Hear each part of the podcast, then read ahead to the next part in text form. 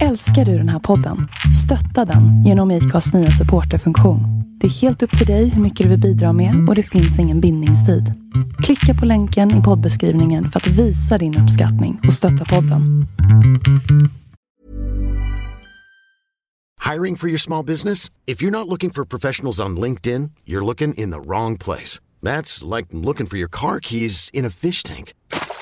LinkedIn helps you hire professionals you can't find anywhere else, even those who aren't actively searching for a new job but might be open to the perfect role. In a given month, over 70% of LinkedIn users don't even visit other leading job sites. So start looking in the right place. With LinkedIn, you can hire professionals like a professional. Post your free job on linkedin.com slash achieve today. One size fits all seems like a good idea for clothes until you try them on. Same goes for healthcare. That's why United Healthcare offers flexible, budget friendly coverage for medical, vision, dental, and more. Learn more at uh1.com.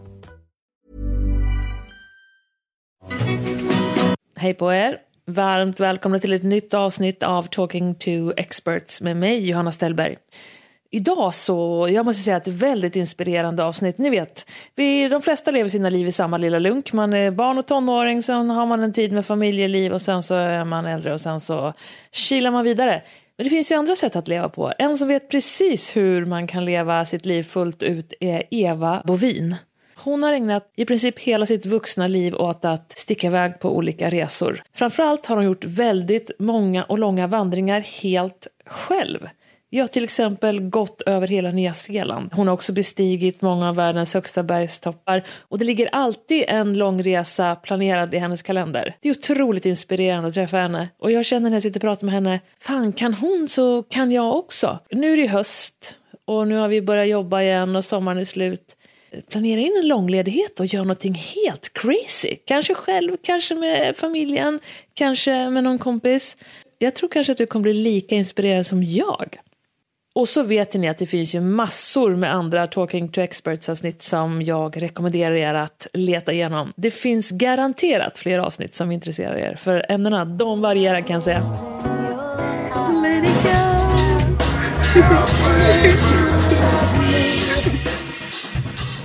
Det är alltid den första frågan jag får. Varför? Ja. Varför gör du såna här sjuka saker? Liksom, Ja. Som går genom ett helt land. Mitt svar är att det är enda gången som det blir tyst i mitt huvud. Det blir lugnt och skönt. Den här mentala vilan, den är ju jätteskön. Vi lever ju ändå i ett väldigt stressigt liv. Mm. Och vi... eh, Vi försöker att inte göra det, men det gör väl Ja, alla titt som tätt i varje fall. Och vi blir ju omedvetet påverkade av alla intryck Mm. runt omkring oss. Det, är, det är 3000 intryck liksom, Mm. Var femte minut som, vi, som hjärnan... 3000, nu underdrev du. Ja, nu Det är underdrev jag. miljoner intryck. Mm, hela tiden. Gå ner i tunnelbanan till exempel, om du bor i en storstad. Det är pang säger det. Så du bara hinner blinka så är det 300 300 000 intryck. Folk, skyltar, tunnelbanan, all, allt, rulltrappor. Men, eh, och det där, alla de här intrycken ska ju hjärnan processa. Eh, vilket blir väldigt jobbigt. Och det är inte konstigt att vi blir trötta hela tiden. Eh, men när man går ut i skogen, djungeln, upp på ett berg. Där är det inte så mycket intryck. Det är liksom ett träd, en sjö kanske, en fågel. Det är mycket, mycket färre intryck. Och lugnare intryck. Och helt plötsligt så blir det lugnt och skönt i huvudet. Och det blir tyst. I mitt huvud blir det tyst. Det är nog mitt svar på den frågan. Vilk, om vi bara börjar så vi vet var vi befinner oss någonstans. Vilka resor har du gjort? Oj. Säg bara så här, "Ja, men jag har gått eh, där, där, jag har gått till det, det. Eh, Du har ju varit i, eh, i heter det, mm, Göteborg vet jag. Jag skojar. Jag bara Göteborg. Nej, men jag har nog varit, det är klart jag började i Sverige förstås. Upp i våra svenska fjäll och upp på Kebnekaise och gick runt, runt omkring i de svenska fjällen. Nej, men sen så blev det väl eh, mycket berg, älskar jag. Så att det har ju varit mycket uppe i Pyrenéerna till exempel. Jag fick ju för mig att jag skulle gå en gång från Frankrike till Spanien. Det var jätteroligt. Och jag tänkte så här, undrar när gränsen kommer. För först var det alltid så här... Där är det bara sten. Jag har faktiskt också inte Ja. gått, men jag varit där uppe och tågluffat. Det är sten, stenberg som bara avlöser varandra. Mm, hela tiden. Och det var så mycket folk jag mötte i början där och alla bara bonjour, bonjour. Och så plötsligt en dag så bara hola. Jag bara oj, nu är jag i Spanien. Ja. jag liksom fattade inte riktigt var gränsen gick. Men det var jättehärligt. Hur, hur långt gick det då hur länge? Eh, då var det 85 mil. Du känner säkert till den. Den här Santiago de Compostela-leden som Just är väldigt det. känd. Mm. Ja, också väldigt bra start. Mm. Eh, då 85 mil, det tog det på en fy- fyra dagar ungefär eller? Tre veckor. Men eh, då gick jag ungefär fyra mil om dagen. Mm. Det är ganska flackt och platt och rakt fram. Och har man lite tur med vädret så är det bara att köra på. Mm. Själv? Jag gick helt själv. Och tälta? Nej, då tältade jag inte. Så Nej. det var ganska lyxigt. Ja. Men jag knackade på dörren på alla de här äh, munk och nunneklostren. Och så får man en bädd för natten. Och sen Gud, så på morgonen så väckte de oss tidigt. De som bodde där. Och eh, så fick man en liksom välsignelse och en baguette under armen. Och så var det bara att gå vidare. Man fick inte sova länge? Nej, men man sover väldigt bra. Mm. Det är också en annan grej varför man gör sånt här. Det är ju... Du rör på dig hela dagarna. Man blir skönt trött. Mm. Och när man tältar, många hinner fundera på, oj är det inte läskigt? Och, eh, känner du dig inte ensam? Är det inte kallt? Jag kan säga en sak, man hinner inte tänka någonting. Du sover på en femöring liksom direkt. Pang säger det. Alltså, jag, mm, jag har hört andra historier. Jag vet en kompis till mig som skulle gå Sörmlandsleden själv. Någon typ som nu, att det är lite höst.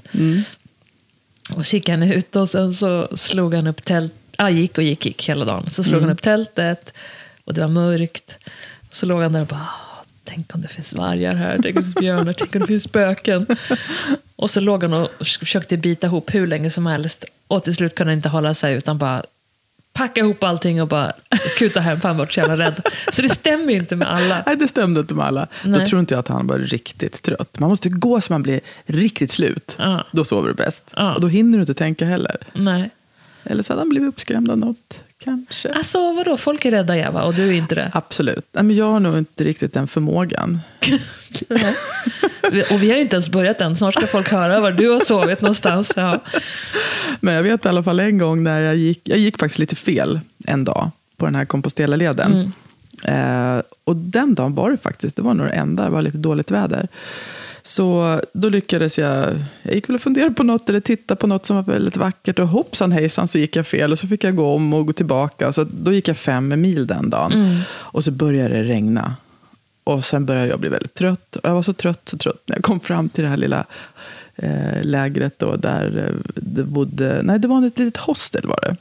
Och jag knackade på dörren och när jag kom in från dörren så bara satte jag mig på golvet. Jag var så trött, så trött. Så var det två spanjorer som hjälpte mig. De bar in mig i en säng. Men herregud. Ja, och det sista jag kommer ihåg, på tal om att vara trött, snacka om att sova, det var att det kom någon annan tjej från Tyskland och la en filt. Hon tog av mina skor, eller mina kängor, och sen la hon en filt över mig. Det är det sista jag kommer ihåg. Sen sov jag.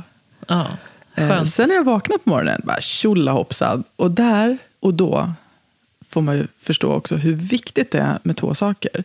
Det är sömn och mat. Mm. Sen kan det gå hur långt som helst.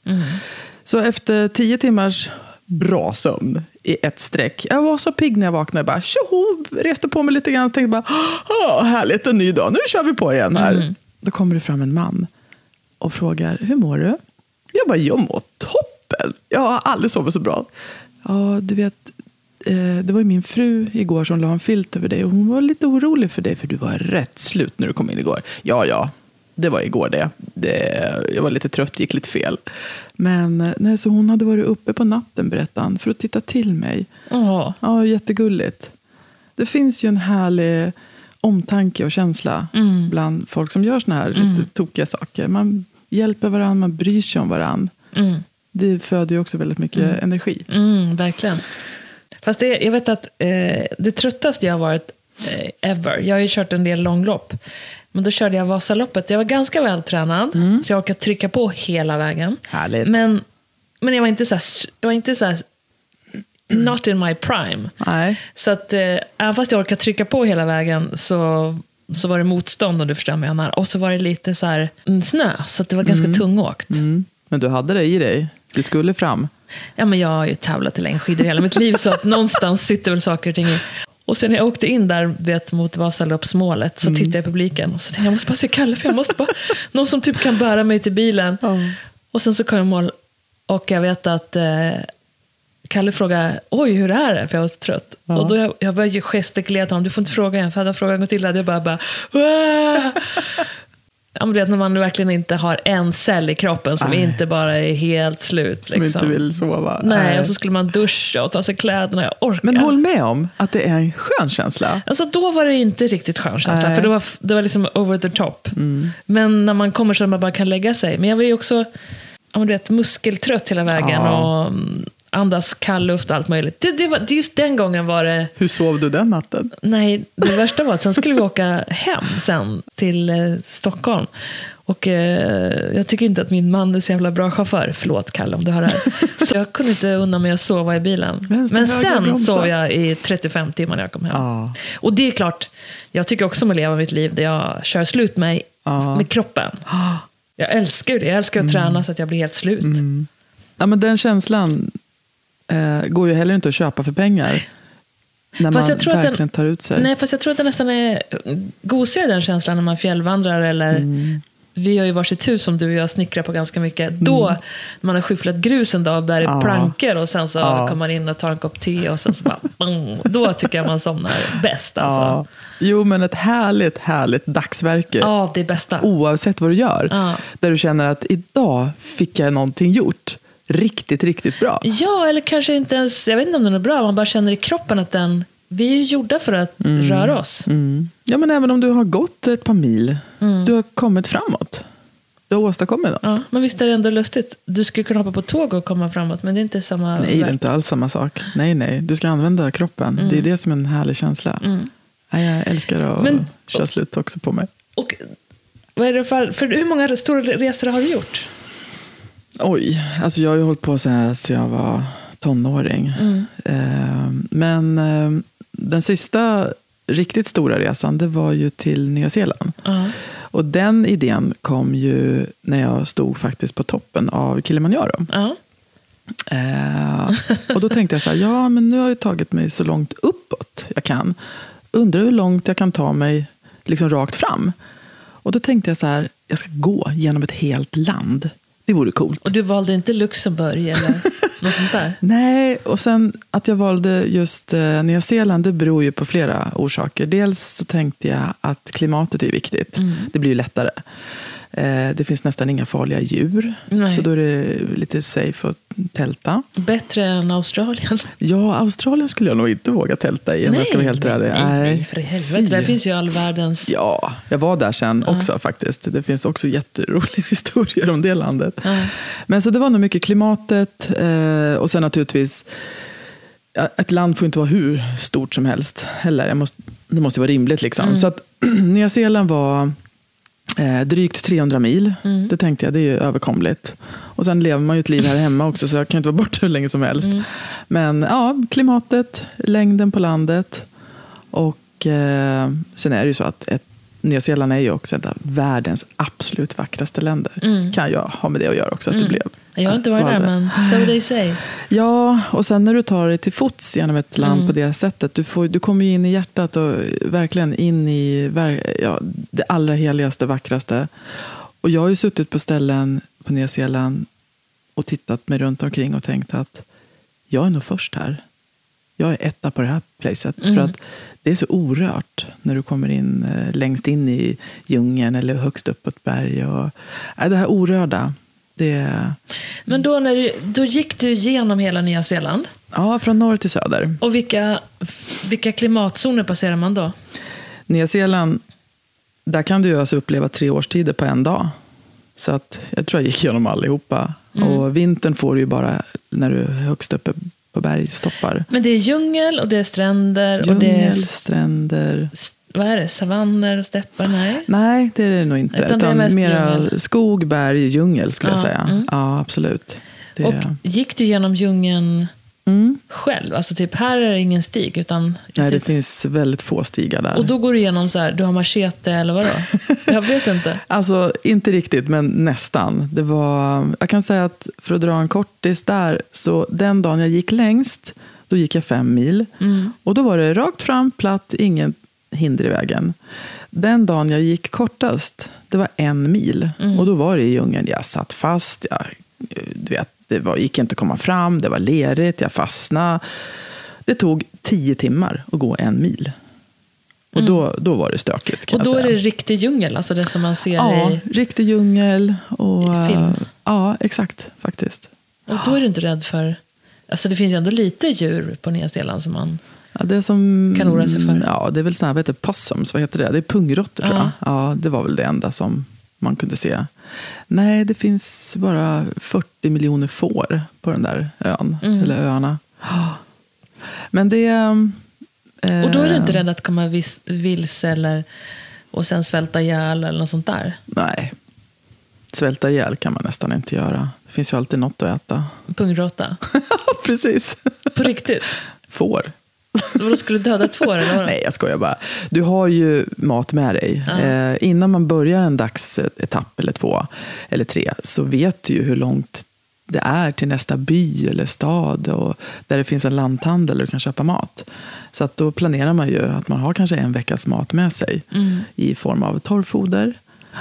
Så att det, och det finns ju vatten överallt. Det, man har ett litet reningsverk med sig där man filtrerar vatten. I alla fall gjorde jag det. Mm. Ett sånt där sugrör som är med, med sån här Ja. reningsmekanism i sig. Ja, Mm. det finns ju många olika former av reningsverk. Men jag hade ett som, där man fil- med filter, man Mm. filtrerar. Och sen eh, finns det lite sån här gyllene regel. När du är uppe bland bergen behöver man nästan aldrig filtrera vatten för det är så rent. Mm. Men nere på farmland där kor bajsar, där Mm. behöver man ju absolut filtrera. Men du, okej då, så här, du har på dig så här, bra kängor, bra kläder, solskydd, mössa, ryggsäck. Mm. Och så bara, okej men här ska jag gå igenom den här djungeln där det inte är någon stig. Är det så? Mm. så du bara, och då har du kompass? Ja, i det här fallet nu eftersom vi lever i en väldigt modern värld så kan man ladda ner eh, kartor i sina telefoner. Och då får man hoppas att det finns eh, täckning, för det gör det inte alltid. Så du kör orientering eller vadå? Nej, de här kartorna kan man eh, alltså ladda ner och de eh, går då via en satellit. Så att jag hade koll på var jag var hela tiden i och med att jag finns på min lilla telefon som en liten röd prick. Så du kan följa vart jag går. Jag ser direkt när jag går fel. Så idag är det så enkelt. Jag hade kartor, riktiga kartor med mig men jag faktiskt slängde dem efter ett tag. Det kändes mer safe i såna här områden. För det, det, folk går ju fel, så är det ju. Och sen hade jag en solcellsladdare med mig. Så att jag alltid kunde ladda telefonen just för den här kartans funktion. Så idag är det ju väldigt enkelt. Nej, det är det fortfarande. Jag skulle fortfarande tycka det var läskigt. Mm. Jag skulle inte äh, avvika från någon sorts utmärkt stig. Nej, det är du ju tvungen att göra. Nej, inte tvungen att göra kan jag säga. Nej, men det är klart. Eh, ska du ge dig in på det här äventyret så jag tror många gånger också att jag är nog lite naiv. Och det är väl det som har räddat mig. Men på något sätt Kanske, tar man sig ja. fram. Ja, det, just den här kartan som jag laddade ner. eh, Det gjorde ju livet mig, för mig mycket enklare. Jag var aldrig rädd, för jag behövde inte vara rädd. Utan jag var bara titta var jag var någonstans i min telefon. Och jag visste vart jag skulle, så det var bara att gå rakt fram. Men ibland var det ju mycket grejer i vägen. Och ibland kunde du komma fram till en sjö. Eh, och jag tänkte så här, jaha, hur ska det här gå till nu då? Ska jag simma över eller? Nej, då var det bara att slå upp tältet och vänta tills det blev lågvatten. Och då kunde du gå över dagen efter. Mm, så det där fick man ju också hålla lite koll på. Och du är aldrig rädd när du tältar på nätterna och så? Nej, Du måste i alla fall vara djur som är utanför tältduken ibland och sniffar omkring. nej jag sover med öronproppar. Så jag hör ju inget. Du sover med öronproppar Ja, du. jag vill vara i fred när jag sover. så att, eh, nej, och nu i och med att jag också gick i det landet där jag vet att det inte finns några djur så var jag aldrig rädd. Det finns inga ormar, det finns ingenting där. Finns det inga ormar på Zeeland? Nej, det gör det faktiskt inte. Nej. Nej, som sagt, det är väl vissa delar av Afrika och där man kanske inte skulle våga, där de kryper in på nätterna och biter ihjäl folk. ormarna. absolut inte. Nej, då får man ju vara lite smartare. Men sen ibland kunde man ju gå förbi, passera någon här bondgård, eller oftast en fårfarm var det ju Mm. förstås. Och eh, ibland var vattnet slut och det var långt till nästa vattendrag. kunde man knacka på dörren och fråga om man fick lite vatten. Och de är så otroligt vänliga. Och då var det alltid så här, är du hungrig? Behöver du en dusch? Du ska inte stanna här i natt, vi har en extra säng. Så att ibland kunde man faktiskt få en liten bäddad säng. En liten och treat. Målmat, en liten treat. Ja. Och de kallades oftast för såna här trail angels. Aha. Jättegulliga, verkligen. Eh, Så de var, jag tror att just Nya Zeeland är ju... Jag läste någonstans att det finns så här 3000 vandringsleder på Nya Zeeland. De Mm. är ju I det landet tror jag de är ganska vana vid med människor med ryggsäck. Mm. Så att eh, de hjälper oftast till också. Åh, gud vad kul. Vad kul vore att åka till Nya Zeeland och eh, vandra med ungarna, tänker jag. Ja, och man behöver inte ta sån här lång promenad som jag gjorde. Men Nej. man kan ju ta vissa sträckor som är vackrast. Och då skulle jag absolut rekommendera södra ön. Ja. De är båda va- väldigt vackra. Och norra ön är lite mer flack och rakt fram och väldigt fint. Södra ön är ju fullt med berg. Det är Mm. ju, alltså det är ju, man tror ju inte att man är på jorden vissa ställen. Sagan om ringen. eh, Ja, ställena. exakt. Det, jag gick igenom eh, även det området där Mm. man har spelat in de filmerna. Och eh, det är som att komma in på ett stort inspelningsområde. Mm. Det, är- och på allvar, jag stod och tittade. Roligt att du kallar naturen för ett inspelningsområde. Ja, nej men man, eh, jag trodde väl att det var en studio i många, många år. Mm. Tills jag faktiskt var där själv och såg att det här är ju faktiskt på riktigt. Men har det- du varit i Schweiz? För de är också, tycker jag också är helt enastående vackert. Ja, också otroliga. Vilka vyer, vilka berg. Det är magiskt. Ja, Fast tråkigt. Schweiz är liksom tråkigt. Ja, det är lite mer uppstyltat. Eh, jag vet att jag stod faktiskt vid Mount Doom, heter väl det berget som är med i filmen. Och tänkte att det här är faktiskt på riktigt. Mm. Det här är inte konstlat. Mm. Och det kändes inte som man, det kändes som jag var på en annan planet. Mm. Och i och med att det finns aktiva vulkaner där också så gör ju det att det färgar ju de olika vattendragen i olika färger. Det finns en gul sjö, det finns Jaha. en grön sjö. Ja, det var ju helt otroligt. Mm. Och röda berg. Och, nej, det var, jag förstår ju att man är på Nya Zeeland och spelar in mycket filmer. Fan, jag måste åka dit någon gång faktiskt. Ja, Fast ja. jag försöker att inte flyga så mycket. Men Nej. någon gång ibland får man flyga. Tänker jag. ja, någon gång. En del skiter ju i det helt. Men jag flyger max en resa per år. Mm. Ja, men det är bra. Mm. Men du, hur lång tid tog det att ta sig över Nya Zeeland då? Eh, oj, vad tog det? Fyra och en halv månad? Fyra och en halv månad. Ja, exakt. Ganska så exakt tror jag. Ja, det var i alla fall under fem månader. Men jag var kvar. Eh, jag var kvar i faktiskt ett halvår där. För att när jag väl hade kommit i mål och var klar så var jag ganska trött. Mm. Så då tog jag ett par veckors vila. Och då kan jag säga, då gick jag inte många meter. Jag låg still och läste så här 25 böcker. Och bara vila. Åh gud vad härligt. Ja. Men du, vad kostar en sån resa då i pengar? Det kostar ju ingenting. Det, Det kostar att du inte har inkomst såklart. Det är väl det som är Mm. det dyraste, att du har ett liv här hemma med räkningar som fortsätter Mm. att komma. Själva resan i sig, du har ju inga hotellkostnader. Nej. Du har inga restaurangbesök. Alltså du, har, du bor i ett tält, du har torrfoder med dig. Det kostar ju inte så mycket. Du har din utrustning. Eh, det är en engångskostnad också, om Mm. inte grejerna går sönder. Eh, och sen är det flygbiljetten dit. Det är ju inte värre än så. Nej. Har man, har man tid att planera eh, så blir det väldigt billigt. Du kan resa, du kan köpa en flygbiljett väldigt mycket billigare om du gör ett halvår innan. Mm. Eh, man kan börja planera ihop eh, sin utrustning med att köpa grejer på Blocket. Just det. Det, och sen, du pratade om kängor tidigare. Nej, jag går inte ens i kängor. Jag går i ett par utslitna, Joggingskor. ja, ett par vanliga gymnastikdojor. Mm. Jag träffade en tjej eh, som hade gjort en liknande eh, långvandring en gång. Och hon hade vägt sina kängor. Mm. Och sen tagit det gånger antal steg. För hon hade en stegräknare med sig. Och det visade sig att hon hade typ lyft fyra ton Mm. med sina då, ja, höfter och knän och Mm. fötter under x antal mil. Och då tänkte jag, det här är ju galet. Nej, nej, nej, det ska inte jag göra.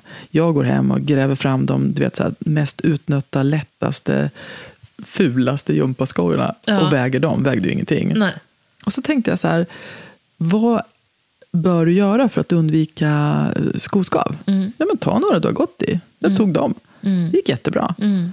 Alltså jag har gått i snö, vattendrag, jag har varit uppe på Kilimanjaro, jag har varit på Kebnekaise i snö. I ett par gympaskor. Jag har aldrig kängor. Mhm. Och jag som älskar mina 25 år gamla Mindel-kängor som fortfarande jag smörjer in dem. Och, Ja, men de är ju också ingångna. Ja, du ja, har ju verkligen. dina. Ja, det där men de är ju ju ganska tunga, men Ja. ja, så länge du inte får problem. Alltså, vi är ju alla olika, Ja. vi har ju olika förutsättningar också. Så att, det- men det är först... it makes sense det du säger i varje fall. Ja, och det är alla sporter och alla, alltså allt vi gör, det är så otroligt mycket fokus jämt på utrustning. Mm. Allt har ju blivit en materialsport. Så fort du ska börja cykla och åka skidor så ska man kittas upp. Och det är klart, det är ju, de vill ju sälja också. Mm. De som tillverkar saker, absolut. Men det behöver inte vara så svårt. Det, det viktigaste är att du inte fryser. Att du har ett ombyte med dig. Men vi fjällvandrade för två år sedan med ungarna. Och eh, då körde jag den där principen som du kör nu. Mm. Som fjällvandrare med en familj som hade kittat upp sina ungar till tänderna. Ja. Då så kom det ett stort regnväder. Då kände jag att de vann. Mina unga, unga var inte så glada. De var kalla och blöta. Jag bara, vad fan gnäll inte! Ni har ju på Nej. Jo, men just också en annan anledning som jag har upptäckt. Allting är ju eh, också tack vare erfarenhet. Man blir ju duktigare för varje äventyr man gör. På utrustning i alla fall. Hur enkelt det egentligen kan vara. Och när det gäller kängor som oftast är i Gore-Tex. De torkar ju aldrig. Värdelöst om du ska gå en promenad där det är mycket vatten. För att om du har då ett par gymnastikskor till exempel. Så torkar ju de under natten oftast. Så att det, det har ju lite med det att göra också. Absolut. Jag kör ju skinnskor då, men som sagt, jag förstår det här med att de är lättare. Att det är bra. Ja, och du ska ju ha utrustning som är passat för syftet på den typen av äventyr du ska göra. Mm. Det är, och självklart, när jag gör lite kortare grejer, om jag är ute en vecka bara, Lite kortare grejer bara. ja, eller några mil, då kan jag absolut ta på mig, jag har ju kängor också, men jag använder dem aldrig på långa resor. Mm. Utan de jag ska iväg upp, jag åker några till kanske fjällen med några kompisar en lång helg. Mm. Ja, men då tar jag lite annan an- utrustning. Då kan jag kosta på mig att ta lite de här tyngre grejerna, lite coolare grejerna. Mm. Ser lite ballare ut. Ser lite ballare ut. Men eh, annars är det väldigt, väldigt enkelt. Mm. Men jag tror att det plus att man ser inte så rånarvänlig ut då heller om man Nej. inte ser så dyr ut. Nej, precis. Och eh, ett bra tips eh, är ju också att det du ska satsa på det är ju ditt hem. Det som ska vara ditt hem ute i skogen. Och det är ett bra tält. Mm. Det är nog det viktigaste. Så de kan ju vara lite dyra. Men resten spelar inte så stor roll. Det är ju ingen som ser ändå vad du har på dig. Nej, nej, Det nej. viktigaste är att du inte fryser. Och att du har något att byta om med. Och sen skönt att sova på. mm, exakt. Du har ett sånt där uppblåsbart litet Mm. mini-underlägg, eller? Ja, exakt. Litet liggunderlag som jag blåser upp. Ja. Till och med har jag numera lyxat till mig med en liten uppblåsbar kudde. Ja. Sen Men så- de är ju så jävla grymma. Ja, och idag finns det fantastisk Mm. utrustning. Och de är inte billiga i och för sig. Men... Nej, men återigen, om man bara har tid eh, så kan du leta fram billigare grejer. Mm. Och passa på, jag handlar ju alltid, jag går alltid in i såna här tokiga butiker när jag är utomlands och hittar eh, bra, billiga grejer. Mm. Absolut. Och jag menar, om du slår ut det på Mm. 400 nätter så är det inga kostnader Nej, ändå. då är det ju inte det. Och Mm. är det någonting som man ska göra så är det att sova gott när du väl sover. Mm. Men du var i Nya Zeeland, för det var något ställe du höll på att dö på. Vad var det? Nej, vad var det någonstans? Eh, vad tänkte du på då? Nej, men det var något, du hamnade i någon, någon fick åka... Ja, ja, det var... hämta ja, helikopter. jag höll vad? inte på att dö, men jo, jag, det blev en liten rescue. Vad var det för någonting? Var det i Nya Zeeland? Det var faktiskt Nya Zeeland Ja. också. Eh, och jag tror att jag hade kanske, utav de här 320 milen så var det nog 20 mil kvar. Jag var ju nästan i mål. Mm. Eh, och eh, jag fick i mig en bakterie. Tyvärr, en Gardia-bakterie som slår ut hela systemet. Så då var man ju inte tuff. Och då är man ju redan ganska svag. Man har gått 300 mil nästan redan. Och, eh, ja, man, är inte, man går ner 10-12 kilo i vikt. Du är fortfarande väldigt stark. Mm. Men eh, ja, det, det tar ju på kroppen. Och det är inte som att du har så mycket reservkilo nu heller. Så att, Nej, men jag försökte, faktiskt, jag försökte faktiskt lägga på mig 10 kilo innan jag startade. ja. Eh, jag tränade väldigt hårt jag hade två killar som hjälpte mig att bygga upp min kropp. För att när man åker så här långt bort och satsar så mycket det, det, man inte vill det är att vricka en fot eller skada sig. Mm. Så att jag gav järnet och byggde upp min kropp. Jag var ju stark som en oxe när jag mm. åkte. Och hade en otroligt duktig kille som, är, som jobbar mycket med elitidrottare för att mm. bygga min kropp. Mm. Eh, och även gav mig eh, kostrådgivning på hur jag skulle gå upp i vikt. Mm. Eh, men när man tränar mycket så är det svårt att gå upp i vikt också. Mm. Så, men jag klarade sex kilo, fick jag på mig i alla fall. Och så gick jag ner 12. Mm. Så, uh... Vänta, vad, jag måste fråga, vad åt du då för att gå upp i vikt? Käkade du massa mackor och pasta och grejer? Ja, eller? det var mycket pizza, pasta och fy vad äckligt. Det var äh, mycket sånt där som jag inte annars äter. Mm. Och öl? Du satt och hällde i dig öl? Ja, och så här socker och skit. Nej, men, det var... men grädde går man väl inte upp i vikt av?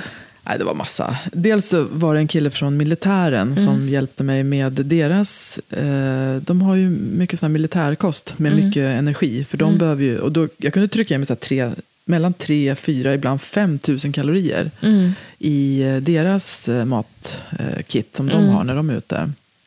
Så det hjälpte mig mycket. Eh, men det var fortfarande svårt att gå upp i vikt. Vi har ju olika förmågor där mm. också. Och jag har en väldigt hög förbränning. Mm. Så jag åt ju hela tiden. Jag blivit knäpp på det där. Men du har ju tränat eh, muskler hela ditt liv. Då har du hög förbränning. Ja, det är väl det. Och sen är det säkert lite genetiskt också. Ja, ja. det är nog. Okej, men vad hände då? Du fick den här bakterien? Ja, det, bakterien eh, fick jag i mig. Och var och varför vet jag inte riktigt. Men förmodligen via vattnet. Mm. Så det här filtersystemet, det var väl en liten rackare som smet igenom där. Ja, uff. Så det är ju sånt som kan hända. Och några som jag eh, faktiskt träffade på vägen, eh, de sa det att var det någon vi hade satsat våra pengar på som inte skulle drabbas så var det nog du. För du verkligen var försiktig när det gällde sådana saker. Mm. Och vissa de drack ju vattnet utan att filtrera. Men, men.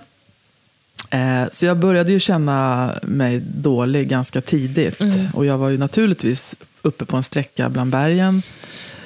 Där det... Oh, fy vad jobbigt, Sabba känns illamående och måste sätta sig och, ja, och göra nummer två var, lite ja, för många Jag var gånger. inte illamående, ja. men jag, fick, jag började tappa vätska. Mm. Eh, så jag fick diarré. Mm. Eh, och jag fick heller inte behålla någonting som jag åt eller drack. Utan det gick rakt igenom hela systemet. Men jag mådde inte dåligt, men jag kände ju snabbt att jag håller på att tappa energi. Och det gör du när du inte får behålla maten. Mm. Och sen var jag på absolut världens sämsta sträcka.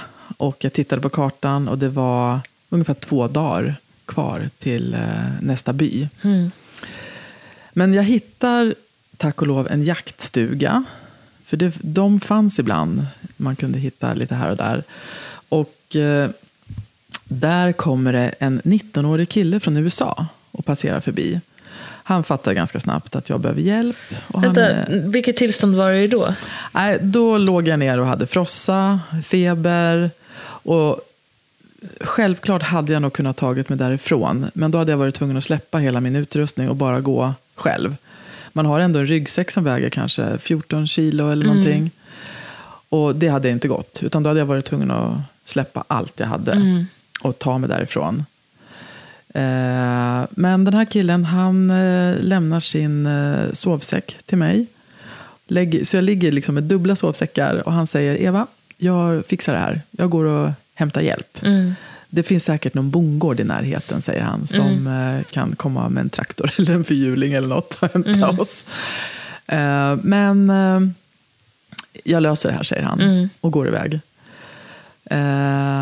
Och det tar två dagar. Och jag har ju ingen aning om någonting. Det är bara att ligga och vänta. Jag tänker att Åh oh, nej. Ja. Och du ligger och har frossa och feber? Och... Ja, jag lyckas få i mig lite te, kommer jag ihåg. Eh, men nej, det var inte kul. Men sen efter två dagar, då kommer en helikopter. Mm. Ja. Och landar. Och då förstår jag att han har lyckats. Börjar du gråta?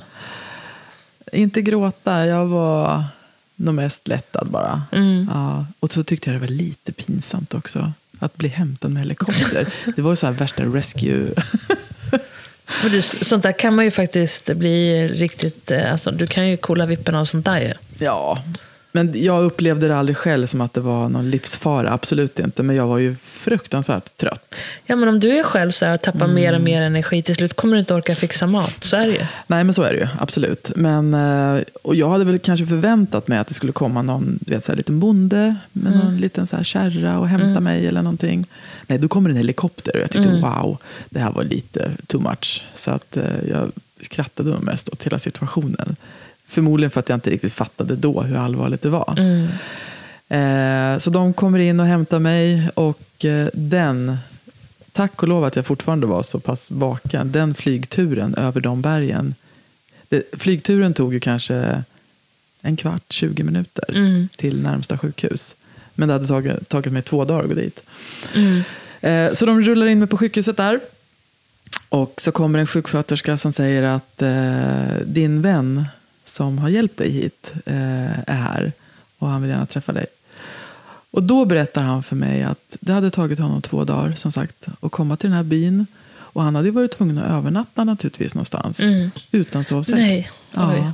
Så han hade frysit ganska mycket, så han var ju också nerkyld. Men kommit in till eh, då den här byn och gått direkt faktiskt till polisstationen. Och sagt att jag har en, mm, det ligger en tjej där uppe bland bergen. Och återigen, de är förmodligen så vana vid det här. Och de sa att eh, okej, det är tre bergstoppar bort och det är 25 eh, vattendrag. Det finns ingen annan väg än att ta sig dit än med helikopter. Det är deras fordon. Det går inte att åka bil. Fick du betala någonting för det sen eller? Ja, den eh, flygturen blev, hade kunnat blivit väldigt dyr. Men jag hade ju en försäkring som täckte det. Vad hade den kostat annars? Den hade kostat 30 000. Ja, jag hade tänkt gissa på 25, men Ja, någonstans där.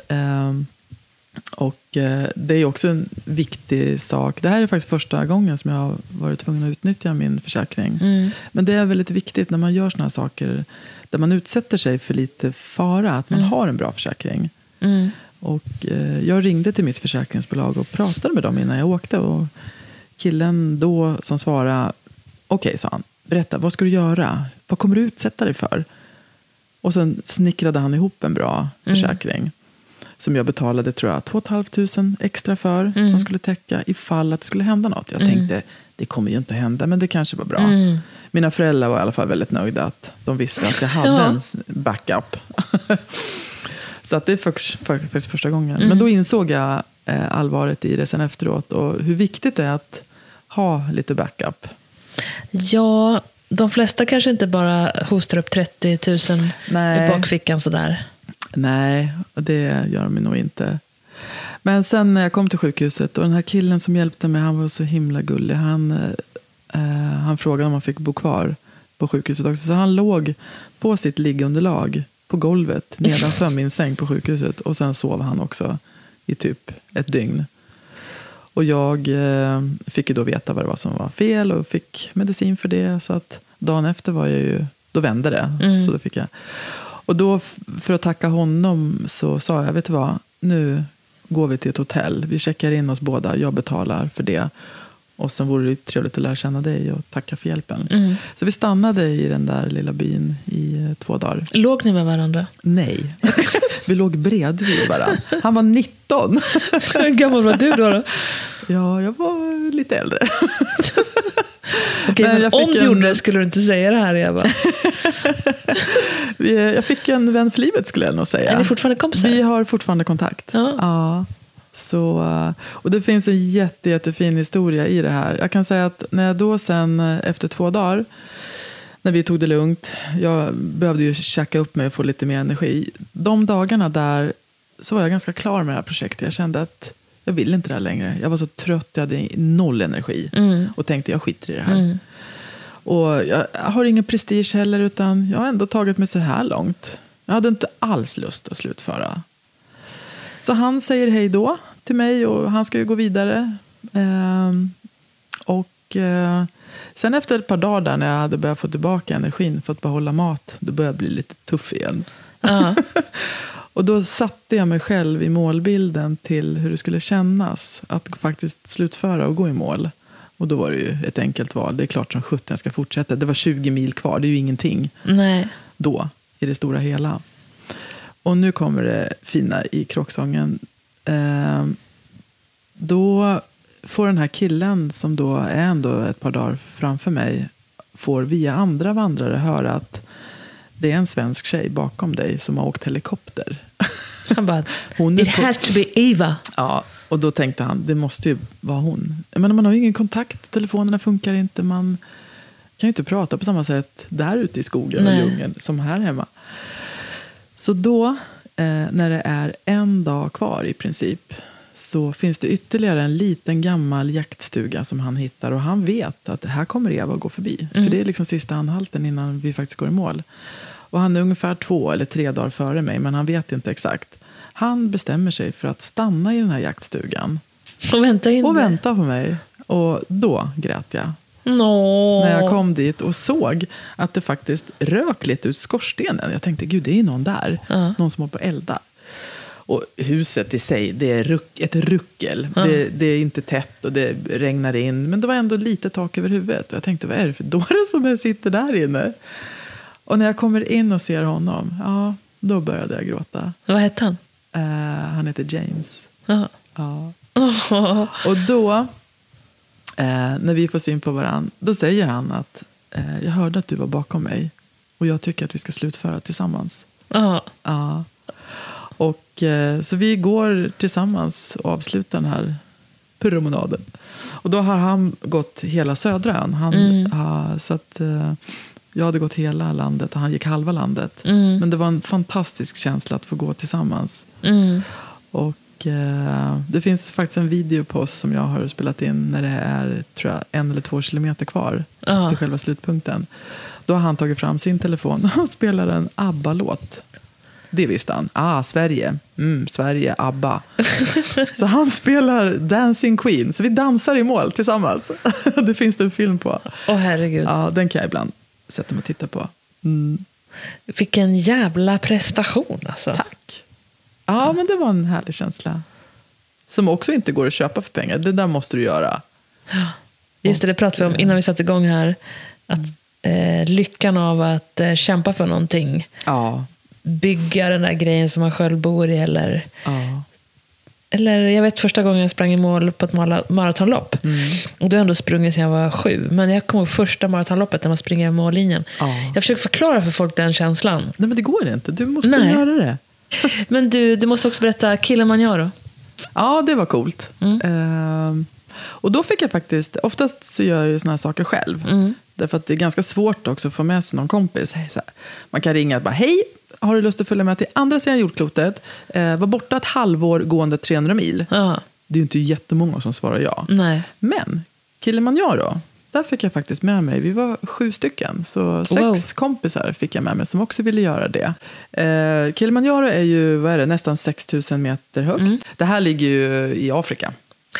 Nej, och samma sak där, eh, utrustning. Nu ska du ju upp, liksom, det här gör man ju på mindre än en vecka. Och, jag tror, eh, och här pratar vi ju höjd istället, uppåt. Höjdsjuka och allt sånt där. 6000 helvete alltså. Ja, Tog du det hela vägen upp? Ja, men jag mådde inte bra. Okej, vi börjar, vi börjar nerifrån. Ni var sex stycken. Sju. Sju stycken. Och ni Mm. börjar, och jag kan tänka mig att jag har bestigit några små berg Mm. i light-varianten. Och längst ner går alla feta turiststigar, så blir det smalare och smalare och alla droppar Mm. av. Till slut är man typ alone. Ja men typ, det var ju mm, också några i vårt gäng som eh, La av. inte la av utan blev ombedda att faktiskt vända. För det är ju farligt. Du f- kan ju få syrebrist och det är, det är jättefarligt. Ja, jag vet. Jag, Ja. Mm. jag har sett de här dokumentärerna. Jag, fatt, jag skulle aldrig. Alltså never. Och det där är ju också väldigt individuellt. Det finns ju de, vi hade en tjej med i vårt gäng. Hon, hade, hon har aldrig tränat. Hon har aldrig varit på ett gym. Hon vet, jag tror inte ens hon vet vad ett gym är. Nej. Och, eh, Vägde men- 200 kilo. Nej, absolut inte. Men eh, otränad och in- ointresserad. Men hon tyckte, hon och hennes man skulle göra det här. Och han var supertaggad. Han var gammal militär. Men du vet, hon bara tralalala hela vägen upp. Tjolla hoppsan hejsan, inga problem. Eh, Coolt. jag och min kusin som var med. Hon är också väldigt vältränad. Eh, gammal så landslags, ja, whatever. Men då fick vi lära oss också att ju mer muskler också du har, desto mer är det ju att syresätta. Mm. Ja, visst. Och jag har ett ganska lågt HB, alltså hemoglobulin, Mm. det som också ska syresätta. Och har man det så borde ju till och med jag ha fattat att det här kommer bli problem. Mm. Eh, det finns ju, man kan ju, blo, alltså man kan ju dopa sig, Mm. men man kan ju ta lite mediciner så att man får fler röda blodkroppar i kroppen som eh, syresätter. Alltså är det någon gång man ska dopa sig så är det väl när man ska bestiga Då 6000 ska man meter. absolut göra det. Ja. Men eftersom jag är då lite emot sånt så tänkte jag, äsch, det där fixar väl jag. Men redan dag två kände jag att nu började jag få problem. Hur då? Svårt att andas och snurrig Eh, eller? Inte svårt att andas, men eh, man får ont i huvudet. Och det är ju, ja, man kan må lite illa, det gjorde inte jag. Men däremot blir du ju fruktansvärt trött. Och Mm. den där sprängande huvudvärken, det är ju ett tydligt tecken på att du inte syresätter Mm. ordentligt. Och Och det är oskönt. Ja, Det är väldigt oskönt. Och jag och min kusin, vi var ju de första som fick de här symptomen. Och guiderna, eller de här sherpas man har med sig, de är ju också väldigt duktiga på just höjdsjuka. De, har, de är utbildade på det här, så de ser direkt. Och eftersom jag var den första som började må dåligt så hade de ju stenkoll på mig. Och eh, var också tydliga med att säga att eh, om vi säger att du vänder, då gör du det. För det bestämmer inte du. Det är farligt annars. Men jag lyckades varje dag eh, ändå ta mig Men uppåt. alltså, du vet, så här, okej, jag är en idrottsperson också och jag Mm. tycker om att kämpa. Jag skulle aldrig fortsätta. Bara, du har jätteont i huvudet och mår illa. Mm. Då skulle jag bara, "Ja, jag stannar här. Jag ska ju inte fortsätta. Men du ska fortsätta. Ja, jag skulle ju upp. Ja, det skulle inte jag tänka. Och så länge min kropp ändå hade det där lilla kvar som gjorde att det faktiskt fanns ett steg till framåt så kör man ju. Nej, Men självklart så inser jag också att hade jag inte haft det så hade jag ju stannat.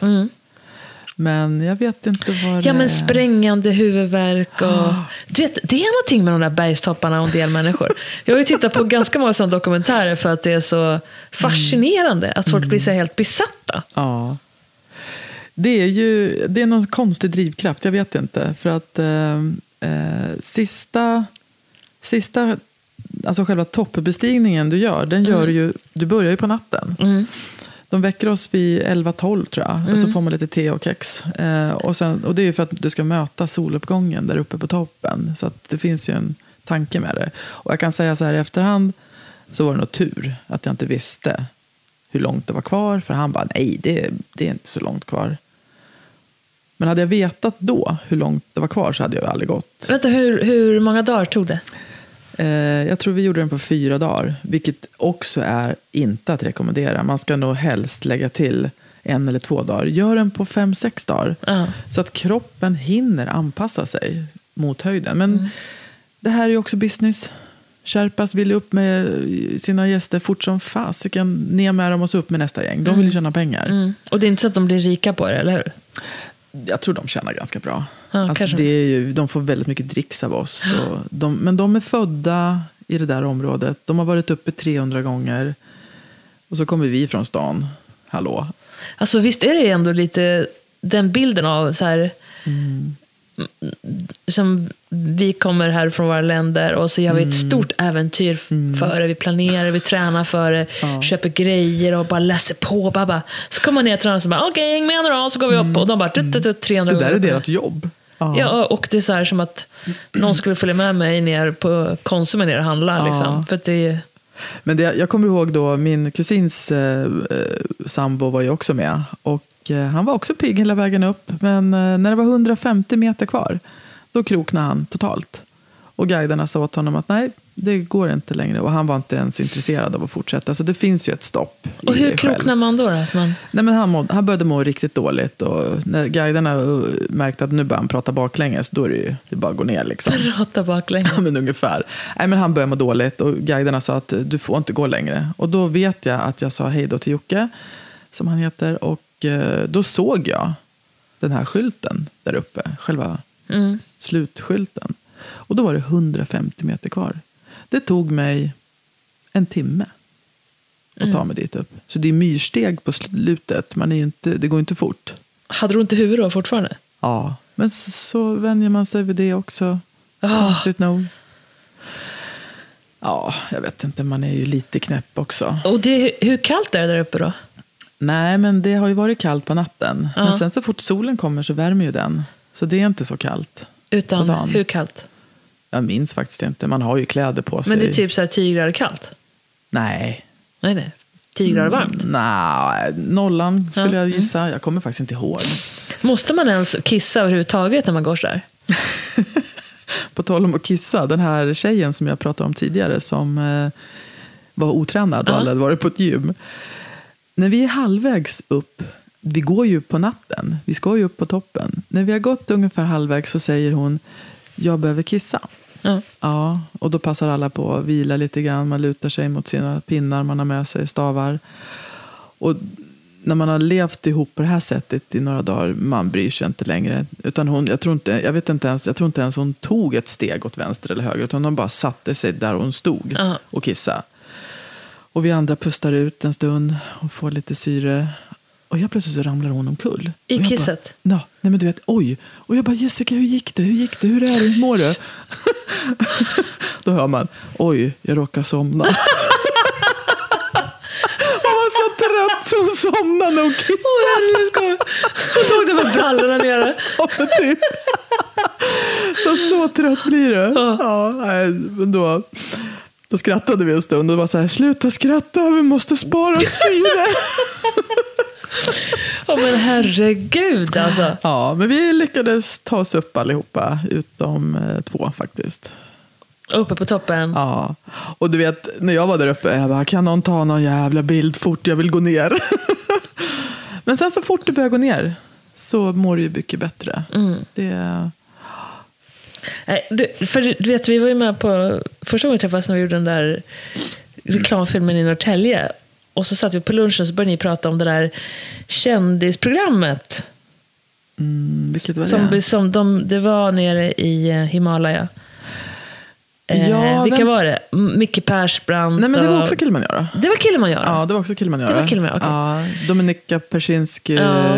Persbrandt och sen har vi hon, eh, hon som vann också. Vad heter hon? Eh, Kallur? Kallur? ja. Ja. precis. På Och tal om hon- det. på tal om muskler. Ja, och jävlar vad hon är stark. Men Persbrandt är också stark. Mm. Men eh, det är inte det som... Eh, Elite, spelar roll på elitidrott spelar ju roll. Alltså, och om vi pratar Sanna Kallur som jag Ja. som gammal friidrottare har följt. Hon har kämpat. ja, absolut. Och efter Peking och efter skadorna och sen Ja, tillbaka. Du vet. Hon är ju helt magisk. Hon är ju fantastisk. Ja. Men det var kul att se den också för att eh, jo, men följa med i allas vedermödor och hur man mår. Och, Mm. Then again, det, alltså, vadå? Okej, jag förstår dina så här, gå igenom Nya Zeeland, eller så här, men gå upp. Det, blir, det är inte så jävla vackert där till slut. Det är bara berg, berg, berg. Eller? Jag bara känner så här, jag ska inte nästan vara nyfiken på att fortsätta. Jag vet inte. Det är ju vackert där också.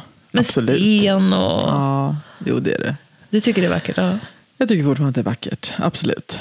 Men sen så börjar ju Kilimanjaro bli en riktig turistfälla det också. Så att vill man göra någonting där inte någon annan är så ska du inte åka dit direkt. Som Jämtlandstriangeln. Ja, men, Typ man kan köra Ja. husvagn nästan, därför det är så Ja. mycket folk som har gått där.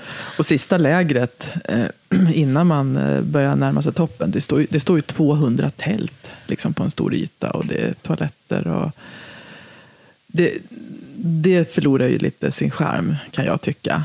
Men samtidigt så måste man ju få dela med sig av världens absolut vackraste saker och alla vill ju göra det. Så, att, så är det ju. Mm. Men jag hoppas att det inte blir för mycket skräp och så. Som det har blivit till exempel till Tibet. Och Mm. Där borta får man ju städa. Och, Och döda människor som sitter kvar på bergstopparna. Där. ja, Om man dör där så får man väl sitta kvar. Ja, du kan inte ta ner folk. Det går ju inte. Det, Så man går förbi liksom så här. mm, du har ju den här död, dödszonen. Och när man går in i den så vet man att det finns risk att du inte kommer ner. Och det finns, när du hamnar i den, det har du säkert sett på filmer också, även Hollywoodfilmer görs det om. Där man hamnar i situationer att du måste gå därifrån. Du kan inte rädda någon annan. Du måste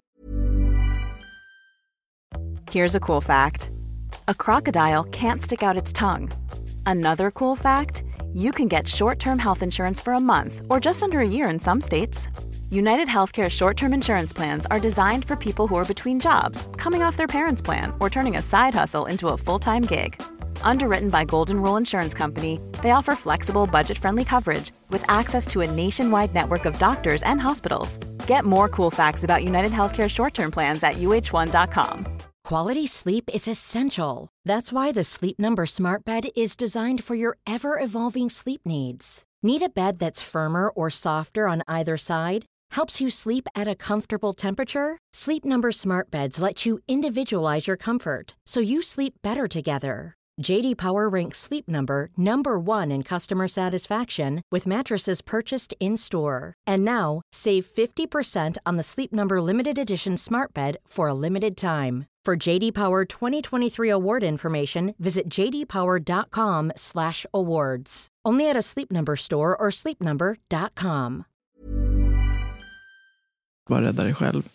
Men det vet man ju när man går in där. Vad är dödszonen?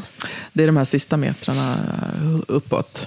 Mm. Där, och det, det finns ju eh, många som har gjort det här utan syrgastuber också. Så är det ju. Det, Men det är många som har dött. det är många som har dött. Det är också många som har klarat det. Alltså, jag tycker du ska säga att du inte ska... Jag ska inte gå där. Nej. Nej, jag vill inte. Det, jag vill ju fortsätta leva. Jag har ju massa kvar att göra. Mm. älskar ju livet. Alltså, jag kan tycka att du går upp på ett sånt farligt berg som K2. T- Visst kallar man toppen där för K2, den, den svåraste toppen? Mm. Och du går upp där på K2 och du vet att... Gud, jag hörde någon siffra nu, jag har glömt bort den. Men det var ju... Hur hög var den? Dödligheten är ju väldigt hög. Mm. Hur, hur många procent är det? Typ 10 procent? Jag 5 vet procent? Ja, det är några procent i varje fall. Ja, men det är det. Och så gör man det. Mm. För alla tror att jag är den som kommer klara det. Och då, är det, då slåss du mot Ja. väd, väderförhållanden som skulle kan- kunna knocka vem som helst i princip. Absolut. Och där uppe i de zonerna, där slår ju vädret om också på tre sekunder. Ja. Och då är det kört. Ja. Det spelar ingen roll hur bra utrustning du har, så det skiter sig. Och det, där, där så tok, tokig är jag, men inte så tokig. Jag skulle Nej. inte utsätta mig för det. Där med insats för livet. Det skulle jag inte göra. Men det Gud. gör man ju när man är där. Ja, jag ska berätta en grej som hände mig och min kompis Linda när vi var 19 kanske. Då var vi i Skottland och så besteg vi Ben Nevis. Mm, just det. Det är inte så där högt, men det är ganska högt ändå. Liksom, så, ja, absolut. så när man kommer upp på toppen där så är det ju, så var det inga där mer än hon och jag. Och Nej. Ja, och vi visste ingenting. och jag är ju tack och lov lite höjdrädd, men det var inte Linda då. Så hon skulle gå och titta ner för kanten. Ja. Och det är ju snö där uppe. Och då är det en man där uppe som börjar skrika och springa mot Linda. Bara, "Ah, Stopp! Bla, bla, bla. Och hon fattar inte riktigt och går. Och han bara skriker sluta stopp! Nej, hon lyssnar inte. Hon har också alltid proppar i öronen av någon jävla anledning. Jag bara Linda stopp, du måste vända. Då var hon på väg ut, rakt ut på ett liksom, Oh. överhäng. Oj, Och så var det liksom ett Wow. stup där på andra sidan. fy vad läskigt. Så det hade varit adjöss och goodbye Ja. där. På tal om Man ska okunskap. ha enorm respekt för de här bergen. För det räcker med att det kommer lite rullgrus. Det, alltså det, man ska vara väldigt, väldigt försiktig. Jag har varit på Ben Nevis också. Ja. Så att, eh, ja, jag vet Du vet kanten där Ja. uppe. Mm. Jag vet inte hur långt det är, men det är jag säkert några hundra meter. Ja. Vi, gjorde ju, vi var faktiskt en grupp eh, som gjorde en sån här Three Peaks Challenge. Ja, Så vi besteg ju tre berg på 24 timmar. Okej. Mm. Det, en, det kan vi ta en annan podd om, för det var ett äventyr det också. Ja. Där var Ben Nevis ett av topparna faktiskt. Mm. Jag det- kan berätta när vi hade gått ner från Ben Nevisen. Mm. Vi gick ner och så ställde vi oss och lyftade vid vägen. Och så stannade en bil, en liten jävla bil. Där det satt två snubbar i bilen. En väldigt stor tjock kille och en liten smal kille. Och så spelade de så här väldigt aggressiv, eh, någon sorts hårdrock. Och sen låg så här dimman hård i den där bilen. Och jag kommer ihåg att växelspaken var en dödskalle. Ja, naturligtvis. Och han bara, "J- jump, du, jag kan inte, jump in. Och vi bara, ah, här ska vi nog inte hoppa in. Läskigt. Men vi bara, vad har vi för alternativ? Äh, vi hoppar in. Självklart. Så vi, sen lyftade vi med dem, men de var, sen sa de ingenting. Knäpptysta i typ 10 mil, så bara droppade de oss någonstans. Men det var ju på den tiden när man liksom inte tänkte Nej. när man levde. Nej, och tur är väl det, annars hade man inte kommit någon vart. Ja, men jag tänkte på det, det mycket jag gjorde då som jag aldrig skulle göra nu. Till exempel lyfta. Ja, nej, det Har du lyftat? Nej, aldrig lyftat. Alltså jag lyfter hur mycket Jag som går helst. ju. Ja. Jo, men om du inte... Oj! Oj, fan nu river du mitt. Sorry. Är ingen fara. Okej, jag ska berätta en till riktigt jävla knäpp jävla historia. Ja. Det här talar om min, våran mindset. Vi Ja. var ute och tågluffade den här gången. Då. Hade sovit på någon strand med en varsin potatisskalare i handen utifall att det skulle hända Bra, någonting. bra att ha grej. Jag kommer ihåg att vi så, skulle sova en timme var och hålla vakt. Ja. vaknade jag Linda bara Du sover ju! Och så jag. Linda hade nämligen en potatisskalare som man kunde så vrida så det var lite som en liten hacka. Oh. En potatisskalare. Ja, ja, men så det är ett vapen titta, också. Och så tittade jag på Linda jag bara du sover. Ja, never mind. Och sen på morgonen sen så satt vi på någon liten mur, det här var i Grekland. Och då Mm. stannade en gubbe med sin bil bredvid oss, eller en man. Det var gubbe i våra ögon då. Han bara, you're looking for a place to stay? Och jag och Linda bara, ja, det gör vi! Han bara, I got a place. Vi bara, wow, hur lycklig kan man vara? Stannar en man här i sin bil och säger att han har ett bra ställe som han hyr ut uppe i bergen. Vi bara, för fan, självklart! Hoppa in i bilen och åkte med honom. Inte en fråga. Nej. Sen kom vi upp då till eh, en bit upp. Världens mysigaste ställe som han och hans gumma drev. Jag kommer ihåg att det kostade 30 kronor natten. Det var grön marmor liksom i princip överallt. En gigantisk uteplats mot söder. Rätt uppe för sig sj- själva en bit upp där. Det var he- helt ljuvligt. Låter helt magiskt. Så att jag menar, det är klart att vi hade missat det om vi hade varit skeptiska. Men jag undrar hur min hjärna funkar vid det laget. Jag bara, ja, det gör vi. Vi hade inte sett så många filmer då på den tiden tror jag. Än. Nu har man ju sett så mycket Netflix-filmer och Ja. skulle aldrig hoppa in i en bil. Nej. Aldrig. Nej. Ja, men tillbaka till dina resor. Nu, nu kan man inte dra några fler pinsamma anekdoter om hur min hjärna funkar när jag var i 20-årsåldern. Eh, men Kilimanjaro, det var en eller två, du har gjort fler sådana Ja, gjort några stycken sådana här. toppar. Ja, precis. Nej, men just den där som vi pratade om nu, Benavis. Benavi. Benavis. Benavis ja, eh, Säger den, man Benavis? Jag vet inte hur man uttalar det. Men, eh, Benavis? Benavis, ja. Ja. Där gjorde vi också eh, tre toppar på 24 timmar. Ja. Ja. Eh, och eh, då får man ju hjälp naturligtvis med transporter emellan. Och då var ju, det var ju de timmarna eller minuterna man kunde passa på att sova. Men det var också ett coolt äventyr. Eh, Vilka toppar var det då? Ja, det här är ganska många år sedan så jag kommer faktiskt inte ihåg. Ja, tre berghusforskare var Tre Ja, jävla bergstoppar. Ja. Mm. Ja, och de är ganska kända också så det borde jag veta. Men eh, ja, Det räcker med att veta tre bergstoppar. Och vi vet att en är Benavis. exakt. Skott, Skottland, England och Wales Mm. drog vi av. En i varje då. Så det var de tre högsta i varje, på varje ställe. Mm. Eh, ja, men det var också intressant hur man kan pressa sig. Och det där är också typiskt mig. För då gör man ju lite eh, tester innan för att bli placerad i olika grupper på hur pass eh, vältränad eller hur mycket du orkar. Och, Mm. Du bara, jag ska i elitgruppen, annars får det vara. Nej, men det, det, det löser sig självt av att du som sagt genomgår lite tester och svarar på lite frågor och sådär. Eh, så att då placerades jag i en grupp som skulle naturligtvis då göra berget, det första berget på, jag kommer inte ihåg, sex timmar. Ja, naturligtvis så försöker man ju pressa på och jag, jag gör det på fyra förstås, vilket är helt idiotiskt. För du behöver ju verkligen spara till de andra. Men jag gjorde alla tre bergen på 21 timmar faktiskt. Ja. Du var ganska trött Och jag efteråt. bara undrar varför. Du hade ju för fan 24 timmar på dig. Du hade ju tre timmar till. Varför utnyttjade du inte dem? Ja. Kan jag tycka så här i efterhand. ja, att man skulle pressa sig. Ja, jättedumt. Det kostar ju på. Hur mådde du efter det? Eh, jag mådde bra, men mina knän ska vi nog inte fråga hur de mådde. Och Nej, helvete, alltså. Ja, det tar Nedförsbackarna är nästan värst. Ja, det är ju det. Och det var ju det första misstaget jag gjorde av att jag sprang ner för det första berget. Med ryggsäck också. Nej, då var det nej, Mm. bara vatten och sådär. Men eh, också jättedumt. Ta det lugnt. Njut. Mm. Lite för bråttom ibland. Ja, nej, men jag har kört ett sånt där bergsmaraton uppe i Höga Kusten. Ja. Som går upp och ner, upp och ner. Men då är det verkligen nedförsbackarna. På sista nedförsbacken där, alltså, mina knän bara... Nu är vi inte med dig längre, Johanna. Nej. Och det gör så jävla ont. Som så här, hugger i kniv i Ja, knäleden varenda. Ja. Nej, knän ska man inte prata om med bergsvandrare. För där, alla har ju någon gång råkat ut för det. Mm. Men på tal om, eh, jag kommer att tänka på en annan grej. Eh, det här med djur som vi pratade om förut. Och eh, när jag var klar på Nya Zeeland. Så kände jag att det är ganska nära till Australien härifrån. Så varför inte åka dit också när jag ändå är här. Så att jag förlängde min resa med två månader. Och åkte dit. Ehm, och hade fått ett litet tips på något ställe. Jag flög in till Sydney. Och så fanns det en liten härlig så här, australiensisk skärgård. Med jättemysiga också, hostel man kunde boka in sig på.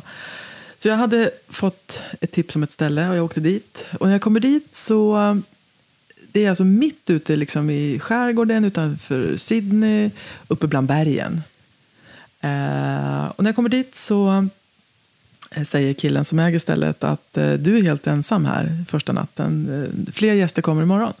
Så du ska få ett stort härligt rum för dig själv. Och du kan bara njuta av det här stället helt alena.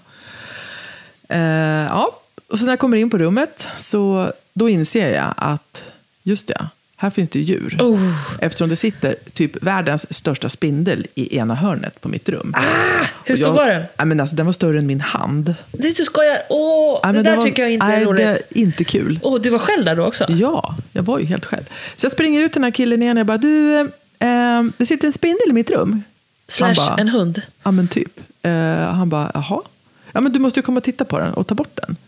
Ja, så följer han motvilligt med och så tittar han på mig och så tittar han på spindeln och han bara, jaha. Och vad tycker du jag ska göra åt den där? Ja, men ta bort den. Det, jag bor här, inte han. Eh, då börjar han skratta så säger han så här, du, eh, du är medveten om att du är i Australien nu va? Det är ju så här det ser ut. Det är djur överallt. Och jag bara, ja men på riktigt. Nej men så här är det, säger han. Eh, den där spindeln, sa han, den är inte farlig. Den, den, den är ganska bra också. Vi kan kalla honom för dammsugaren.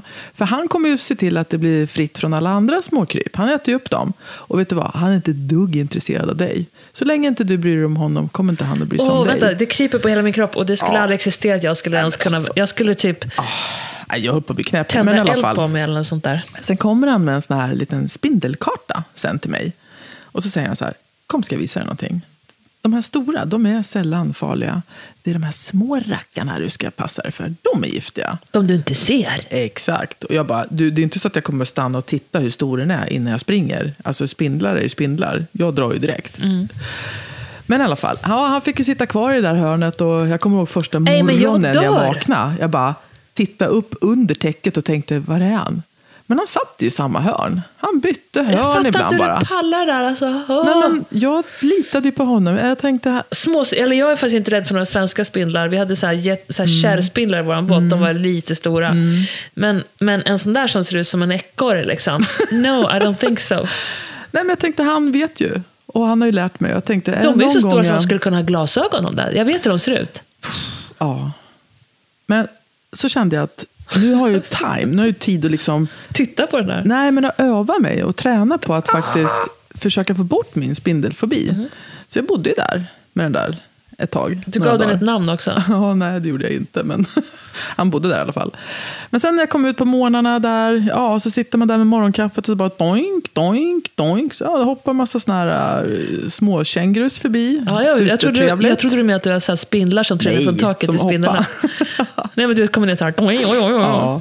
Nej, men det var jättehäftigt. Och sen var det någon morgon, då vaknade jag av att eh, städerskan skrek i högan sky. Och jag sprang ut, för det var precis utanför min dörr, för där låg det ett kök. Mm. Och jag bara, vad är det? Hon bara, it's a, it's a crocodile behind the kitchen. Och jag bara, krokodiler uppe i bergen? Nej, det har jag svårt att tro. Så jag springer in bakom hörnet och kollar. Ja, då ligger det en jättestor sån här leguana, eller någon här slags ödla.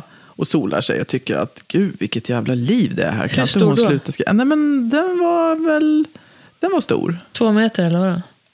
Ja, det skulle jag nog säga med svans. Absolut. Men han var ju inte farlig. Så han låg där och sola på en sten och blev skitsur för att hon skrek. Så han lommade väl iväg. Det var väl inget mer med det. Men det som sen... Eh, Okej, den här historien har inte ens börjat än. nej, Och jag är redan- Där börjar det. Men sen eh, visar det sig att... Eh, sen kommer den här mannen som driver det här hotellet. Och så säger han så här, du... Eh, har du bråttom härifrån? Har du någon plan, resplan? Nej, så jag, jag tar det ganska lugnt. Du, eh, jag eh, har bjudit min fru på en weekendresa. Och hon som ska komma hit och sköta om hotellet, hon har blivit sjuk. Känner du att du kan liksom run the place för några dagar? Och jag vet vad du svarar. Jag bara, ja men självklart. Det vore kul. ja men kom ska jag visa dig bokningssystemet och eh, lite hur du ska göra och sådär. Och sen så kan du flytta in i vårat hus, säger han. Så behöver du inte bo med gästerna om du ska vara lite chef här. så då stannade jag där och tog hand om det här hela hotellet i några dagar. Det var jättekul. Och det skapade också väldigt mycket eh, nya kontakter. Som jag sen kunde utnyttja på resten av min resa i Australien. Och sen i och med att jag insåg hur vackert det är och hade tagit mig runt på egen hand, gjort lite dagsutflykter. Så arrangerade jag för de här helggästerna när de kom sen, eh, lite såna här dagsutflykter för de som ville. Och det var ju fullt pådrag. Alla ville vara med och det var jättekul. Och så Men gud, vi vilken entreprenör du är. Nej, men det var mysigt. Och du vet, jag hade bott ute i skogen i fem månader nästan. Så att jag tyckte det var mysigt att hänga lite med folk. Ja, men jag hade varit själv så länge. Så Jag tror du skulle komma till att berätta att när de drog iväg och du var själv på hotellet, då kom det in, invasion. Alltså, det, det är nu det kommer. Eh, för då var det en, Jaha, det det var en barnfamilj som eh, de hade bodde... barn med sig. Åh, fy och fan! Ja, usch ja. Men i och med att det här var ett lite enklare hotell Ja. så alla hade ju varsina rum.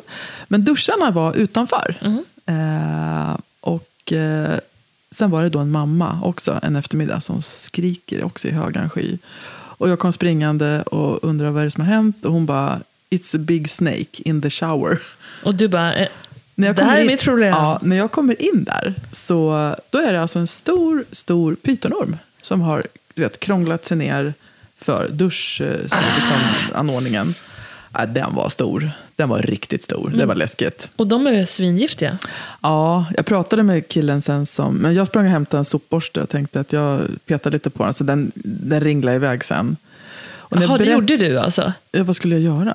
Först stängde jag dörren förstås. Och tänkte, vad gör jag? Ja. Men den, den ringlade iväg sen efter en stund. Men det var, det var väldigt obehagligt. För jag tänkte så här, det här är ju som ett jävla zoo. Det är djur överallt. Jaha.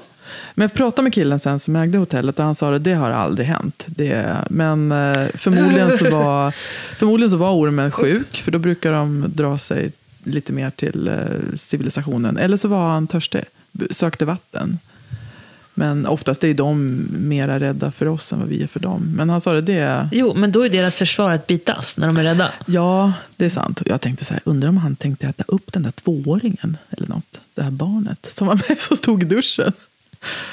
Ja, du har sett såna här, vad är det, boormar som sväljer människor hela? Exakt. Så den tanken hann jag tänka. Men, nej, då kände jag att nu är det dags att dra till storstan. Och då gjorde jag det. När de kom hem sen. Alltså jag, jag tänker att jag är en naturmänniska, men jag har ju upptäckt att jag är ju, tycker det är obehagligt med, ja, men, Mm. med för mycket små otäcka djur. Och då, jag menar, de bor ju där. Ja, Om vi visst. tar sig in till deras område så måste ju vi också ha lite respekt för dem. Jag kan varmt rekommendera avsnittet som heter Det sjätte massutdöendet, vad kan vi göra? Oj. Med eh, Louise Karlsson på WWF. Ja.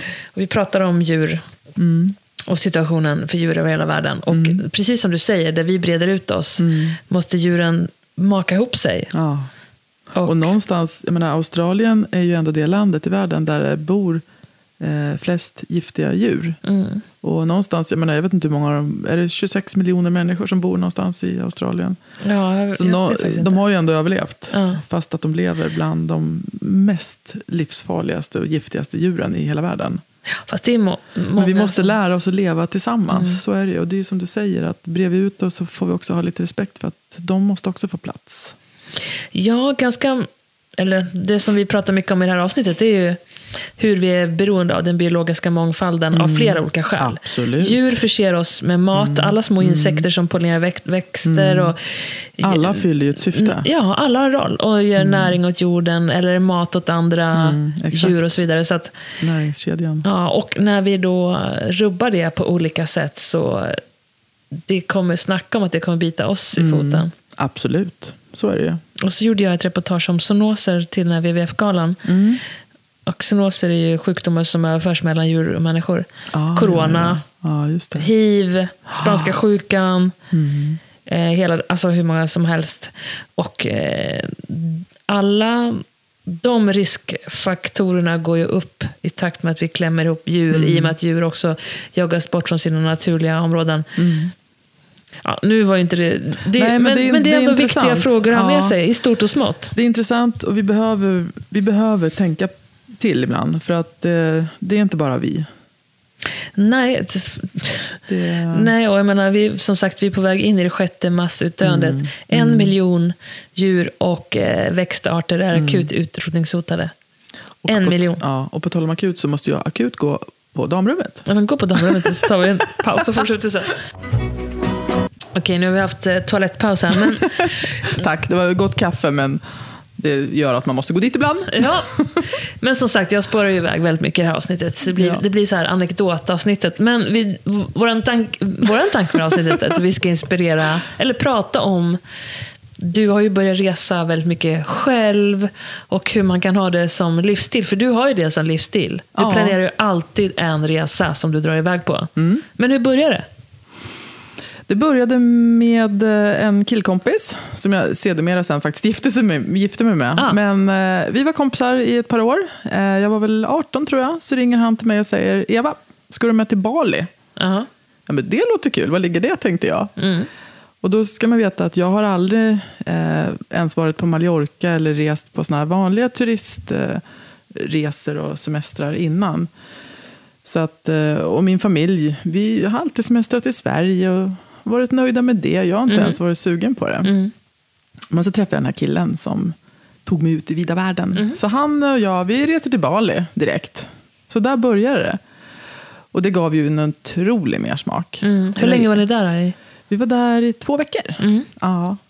Och eh, han var ett par år äldre och lite mer världsvan än vad jag var. Mm. Och då insåg jag också att det är inte så svårt. Förutom att man behöver pengar till en biljett. Men sen löser det sig.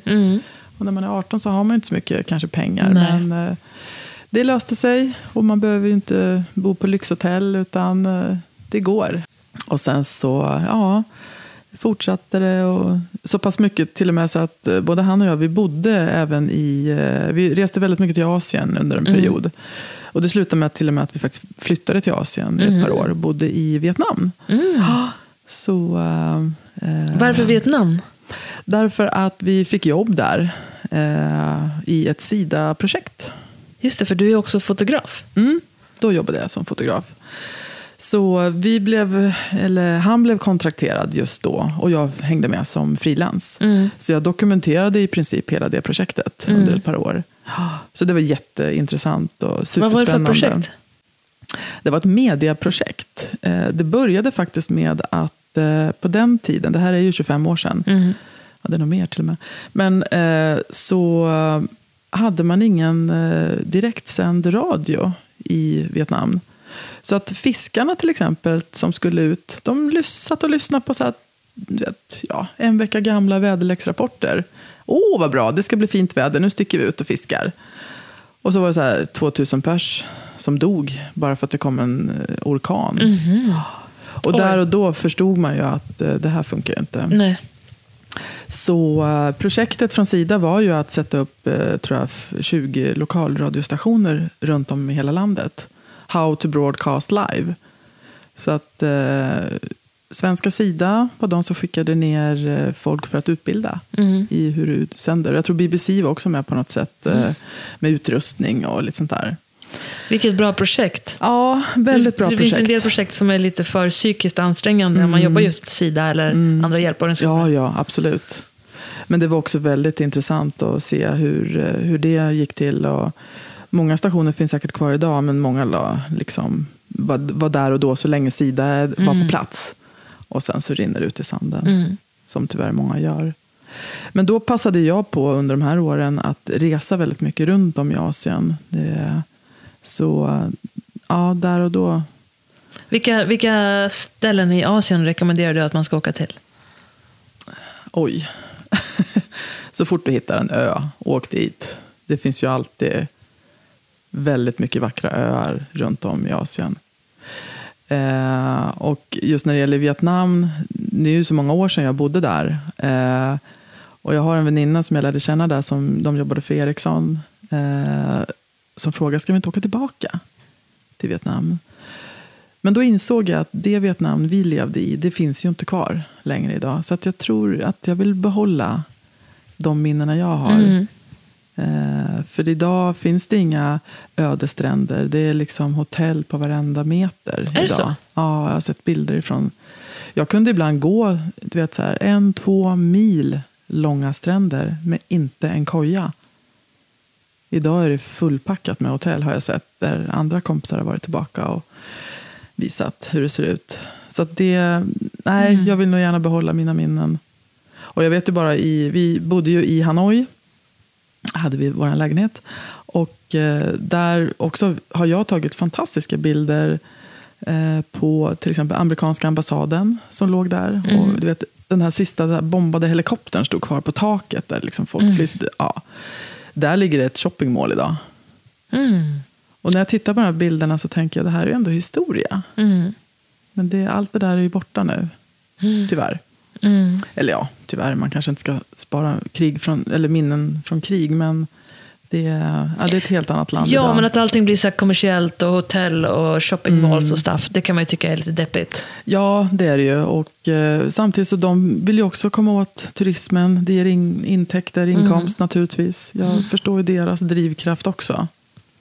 Men det är ju helt otroligt hur man kan eh, lära känna ett folk som eh, så otroligt... Är det något land jag aldrig skulle kriga mot så är det dem. De ger sig ju aldrig. Och jag tänker också Vietnamkriget som är, jag menar nu är alla krig onödiga, men det där är väl ett av de också värsta krigen. Åh, herregud ja. Om man tittar på de här Arlington kyrkogården där det ligger Ah, fy, 50 000 sjutton. eller vad det är, 100 000 soldater, unga pojkar från USA. Du vet, vad kan de ha varit? 20-25 års åldern. De hade ju inte en chans. Man släpper ner dem med x antal kilo utrustning mitt ute i djungeln. Det är 40 grader varmt. De hade ju inte en chans. Men däremot så, vad man inte kanske pratar om idag, det är, jag menar, om det nu var, jag vet inte hur många unga amerikanska män som gick åt i kriget, men låt säga att det var gissningsvis kanske 100 000. Men det var ju två miljoner vietnameser som strök med. Det, och de här uh, Kochi-tunnlarna och de levde under jord. Och, Ja, det är vidrigt. ja, det är så Ofattbart fruktansvärt. vidrigt. Ja. Men så det finns så mycket historia där som eh, är fruktansvärd. Ehm, jag vet att jag var i Saigon, eller Ho Chi Minh City som det heter. Eh, och där, jag var på väg dit och träffade en av våra tolkar. Som säger till mig, ska du till Ho Chi Minh City? Skulle du kunna ta med dig ett paket till min eh, lillebror som bor där? Ja, absolut, sa jag. Va, va, varför bor han där, tänkte jag. Nej, men han bor på ett sjukhus, sa hon. Eh, för han har blivit lite skadad. Ja, men självklart. Så visar hon en bild på den här pojken. Och då förstår jag, oj, här har det ju hänt något väldigt allvarligt. Och blir nyfiken och frågar. Då berättar hon att eh, det finns så otroligt många barn som fortfarande idag, nu är det här då 25 år sedan, som, berätt, som föds fortfarande av skador från Agent Orange, då, det här eh, giftet som grävdes ner. Som har då eh, förgiftat marken och jorden den de fortfarande brukar. Och det föds alltså fortfarande barn så många år efteråt som har tagit skada av det. Och det pratar inga lätta skador. Det föds fortfarande barn utan armar och ben. Och, ja, det är fruktansvärt. Så jag tar det här paketet och jag frågar även om jag får låna den här bilden på hennes bror. Så att jag ska hitta rätt barn så att säga. Så att jag ändå har något bevis på. Jag tar mig till det här sjukhuset i Ho Chi Minh och eh, de blir ju väldigt misstänksamma först. Eh, för själva f- sjukhuset är ju ett stort vanligt sjukhus. Men längst bak och längst in på gården finns det en liten annan byggnad. Där man då tar hand om de här barnen. Så jag lyckades ta mig ända fram dit och där blir det stopp.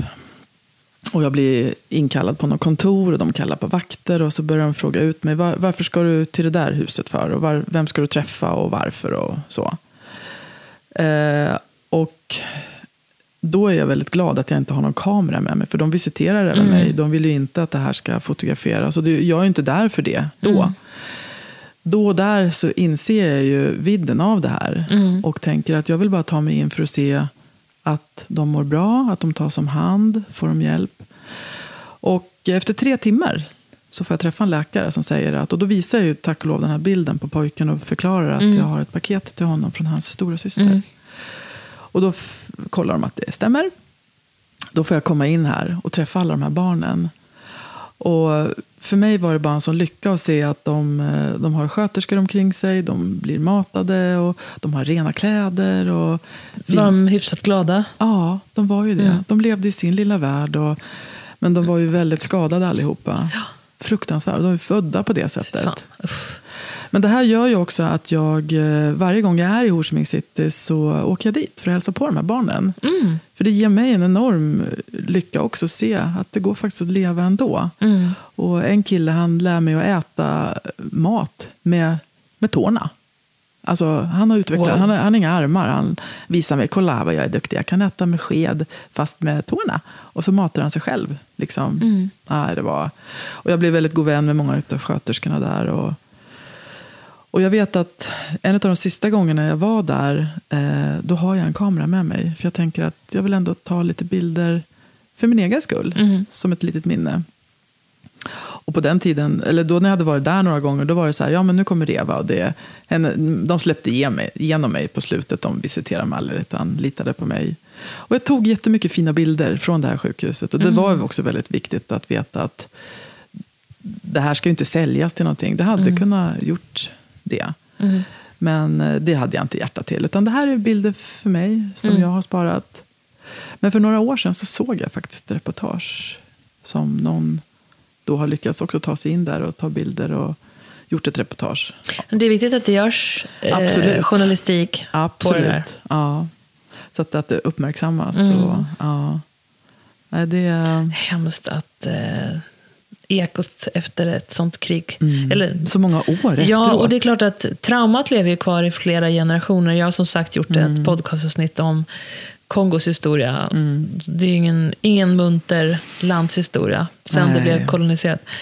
Men, men rent så här kemiskt till och med. Mm. Liksom. Det är för jävligt. För jävligt. Så det är ju, eh, många av mina resor har ju varit av egen, eh, eh, för ett eget syfte och en egen tillfredsställelse. Mm.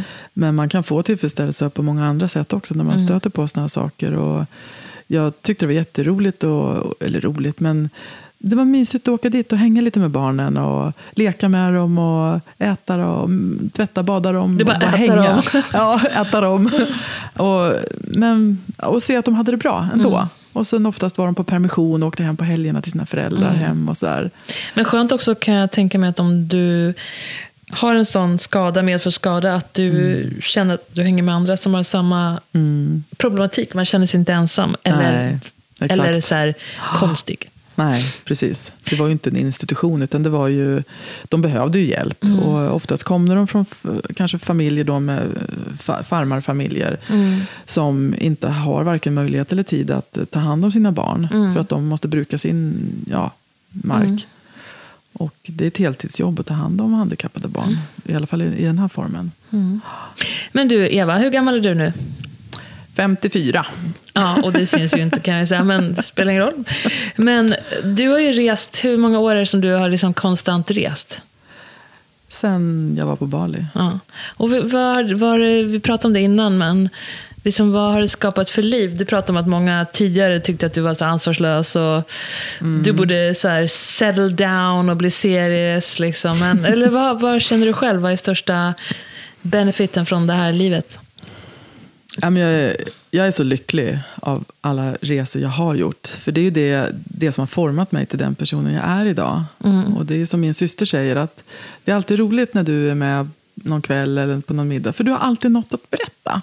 Oavsett vad man pratar om så finns det alltid något spännande som kommer ur din mun. Eh, Ja. och det hade det väl kanske inte varit om, om jag hade varit, missförstå mig rätt nu, men ett, ett 7 till 4 jobb, och man går till jobbet, man går hem, man kanske inte gör så mycket mer än det. Och då tillför det inte så mycket. Nej. Men, Men det är klart att... Eh, Men vad har det gett dig i form av...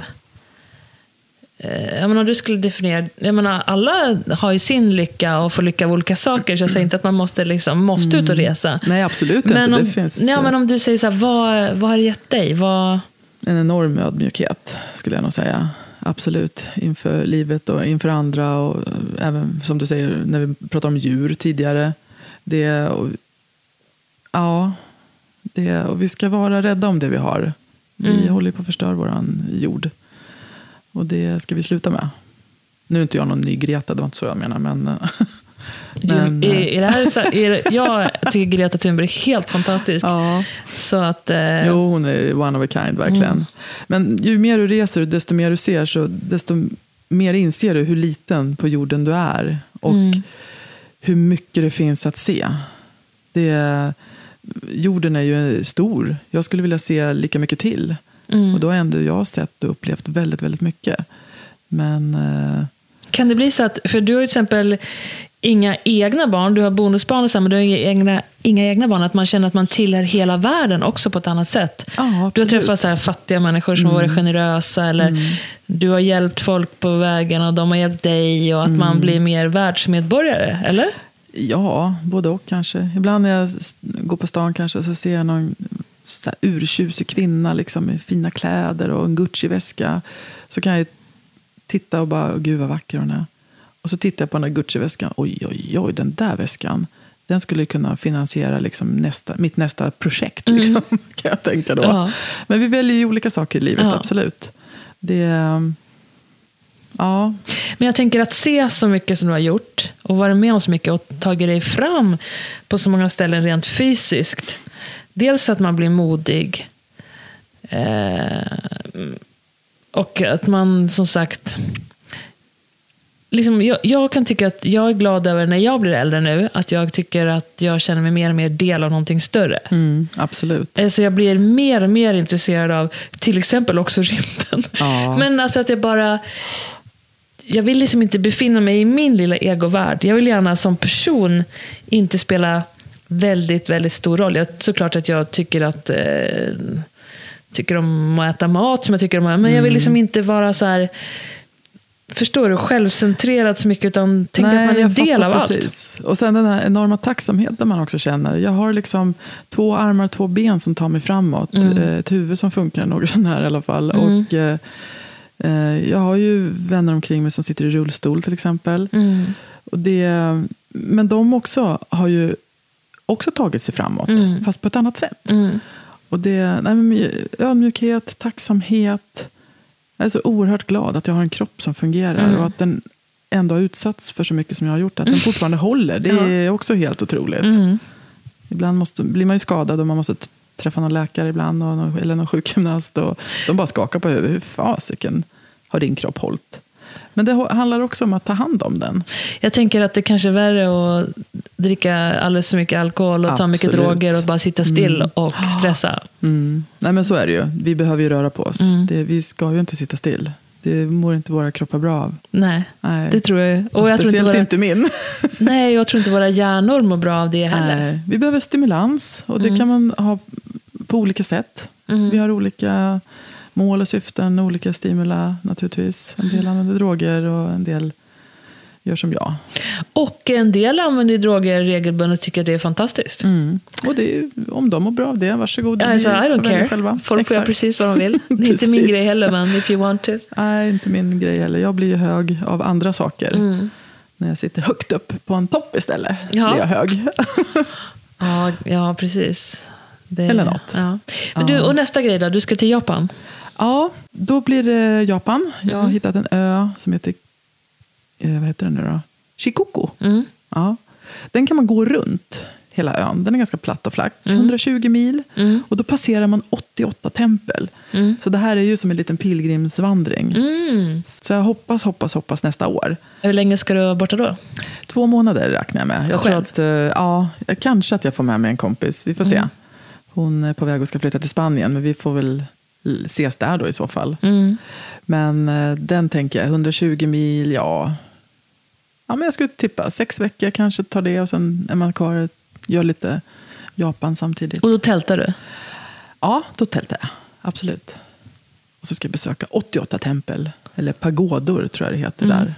Du kommer komma hem och vara religiös. Jag är religiös på livet. Du, berätta, har du varit rädd någon gång? Det har jag säkert. Men inget sådär som jag kan komma på just nu. Men alltså Eva, du är bara cool hela tiden. Nej, det är jag verkligen Jo, inte. Jag är men lite hur kan du bara... korkad kanske. Ja, det har jag säkert varit rädd. Fan, jag är ju rädd när jag ska... Jag är nog mer rädd eh, här hemma i stan än vad jag är ute i djungeln. I skogen, ja. ja faktiskt. Okej, vad är det för de knäppaste människorna du har träffat på då? Ja, det var, oj, många. Men en som kommer närmast i minne, det var på Nya Zeeland. Mhm. Eh, jag har faktiskt träffat, eh, eh, vad ska man säga, Nya Zeelands Pablo Escobar. Nej. jo, det var också det helt sjukaste. Jag är på väg in i, eh, i eh, Auckland. Och då kanske man har kommit en, kanske, jag kommer inte ihåg, kanske 60 mil Mhm. på vägen in i, i landet. Och då är jag på väg in i en storstad. Har varit ute i skog och berg och djungel ett tag. Så då kan det vara ganska skönt att få vila kanske på nå- i en ordentlig säng. Så när jag börjar närma mig stan eh, så kommer jag längstgående, har gått längs vattnet ganska länge. Så närmar jag mig, eh, då ser jag en man som sitter på en parkbänk. Och jag ser att han har precis varit nere och badat för han är alldeles blöt och sitter med en handduk där. Eh, och han ser mig komma gående med ryggsäck. Eh, och då stannar jag precis innan för att kolla om jag kan hitta något hotell på kartan. Och då frågar han, behöver du hjälp? Nej, tack, men jag ska bara hitta någonstans att bo. Jaha. Men du, sa han, om du går bara 100 meter till här lite längre fram så finns det en sån här trailer park. Jag ser att du är ute och vandrar. Så om du vill bo i en lite cool husvagn så kan man hyra det väldigt billigt här borta. Ja, men tack för tipset, säger jag. Det ska jag nog göra. Du, eh, är du ute och vandrar långt? Ja, jag tänkte gå igenom hela ert vackra land. Men du, då är du nog ganska stel i kroppen, säger han. Eh, ska du hänga med på yoga sen? Den här mannen är väl kanske uppskattningsvis i 60-65-årsåldern. Och det, det första är ju så här, oj nej men en främmande man, inte ska väl jag följa med honom, tänker jag. Men eh, det är klart jag gör. Det är klart jag ska gå Jaha, med du på är yoga. lika puckad som jag helt Ja, enkelt. exakt. Ja, vad bra. Satt du och småskrattade åt min historia där så följer du med Nya Zeelands Paolo Escobar på en jävla trailer park och på yoga. det, det kommer ju sen varför Ja. han är det. Eh, och då säger han så här, du jag bor där uppe i det där stora vita huset där, som ligger strax ovanför trailerparken här. Så när du har checkat in där i din lilla husvagn så kan väl du komma upp så ska vi gå på yoga. Absolut. Så gör vi det. Sen efter yogaklassen, så, vilket var väldigt skönt, jag behövde verkligen stretcha kroppen. Ja, det var yoga. Ja, det var yoga. Ja. Efter yogan så säger han så här, du ska du hänga med mig hem och käka lite middag? Ja, nej, där kände jag bara att nej, och han ser hur jag tvekar. Men han säger också samtidigt att nej, nej, nej, men alltså, Jag vill inte ligga med dig alls. nej det sa han inte. Men däremot så sa han att det är inte bara du och jag, utan min dotter kommer, bland annat mina grannar kommer. Så det är lite mer folk än bara du och jag, så häng på du också. Ja, men då kändes det lite säkrare. Så då hänger jag med honom hem. Och jo då, det börjar trilla in folk. Och han bor i ett jättestort fint hus. Sen står jag i köket och hackar lite morötter, kommer jag ihåg. Och då frågar jag honom, eh, för han säger själv att det skulle vara så kul att gå den här trailern som går genom hela landet. Ja men hallå, du bor ju här. Du kan ju göra den whenever. Liksom. Det gör det du också. Nej, jag kan inte, säger han, för att jag har brutit båda mina ben. Så jag kan inte gå mer än kanske någon kilometer i taget. Sen går det inte längre. Jaha, oj då. Brutit båda benen. Vad hände, säger jag. Nej, du vet, jag satt ju häktad och hoppade ut genom... Jag rymde, sa han, från häktet. Kan jag vara Jag bara, varje fall. Oj, nu börjar hända grejer här, tänkte jag. Jaha, varför satt du häktad för? För nu känner jag, ska jag, ska jag släppa morötterna och, och dra härifrån? Ja. Eller? Nej, men nej, jag satt häktad. Jag, eh, de tog mig, jag bodde inte här då, sa han, men eh, bodde i, utanför Miami. Och jag, jag smugglade kokain, säger han. Jaha. Så att, nej, de råkade ta mig när jag hade 250 ton i en båt. Och jag bara, du sa väl 250 kilo, tänkte jag. Men nej, det var ju jättestor smuggling.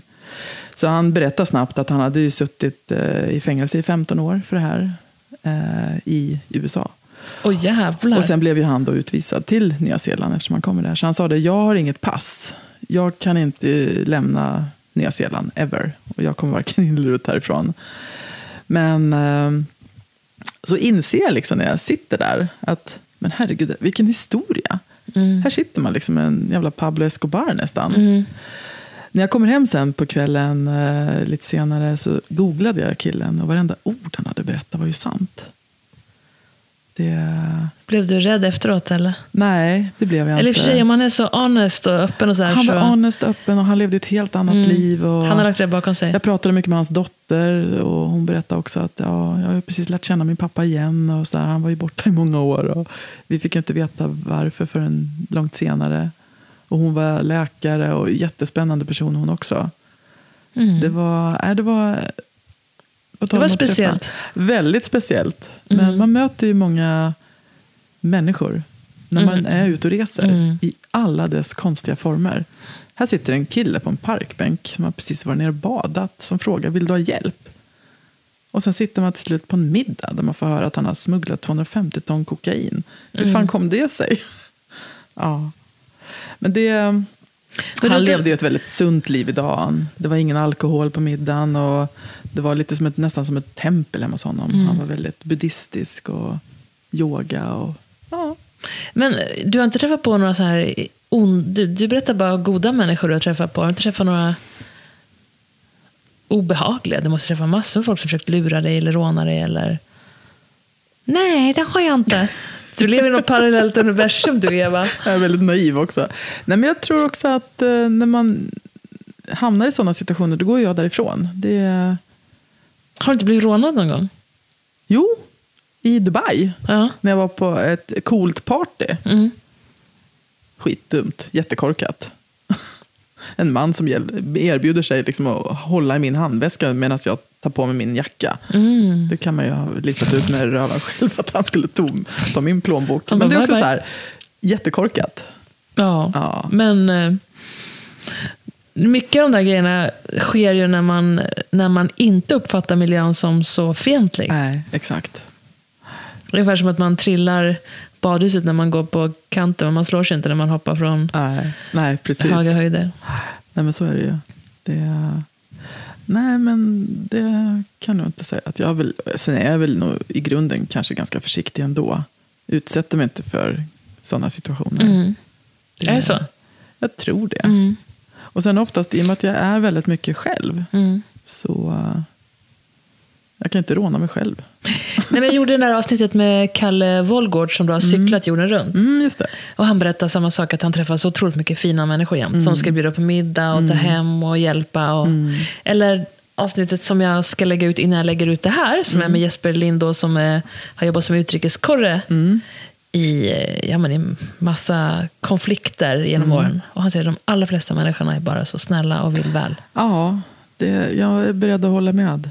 Det, och skulle man ha en annan åsikt så skulle man ju ha kommit på det när du ställer de här frågorna. Men nej, det är klart att det säkert har hänt sådana tråkiga saker. Men det ligger så långt bakåt, eller så är de historierna så få. Mm. Så att de eh, har inte blivit så traumatiska. Utan det är det här goda som vinner, som är det mesta. Ja. Det, var, det var kul att du var med. Det var kul att jag fick vara med. Ja, men det var jätteinspirerande. Du är ju verkligen inspirerande, därför jag ville podda med dig. Tack! Ha det bra. Kram. Hej då. Hej! Tusen tack för att ni har lyssnat. Visst var det inspirerande? Jag känner liksom att jag vill redan börja packa ryggsäcken och ett par lätta gympaskor och bara ge mig iväg. Jag vet att jag inte kommer lika modig som Eva, men jag kan ju börja med att gå lite runt i skogarna, runt där jag bor kanske. Kram på er, vi hörs snart igen. Tjingeling!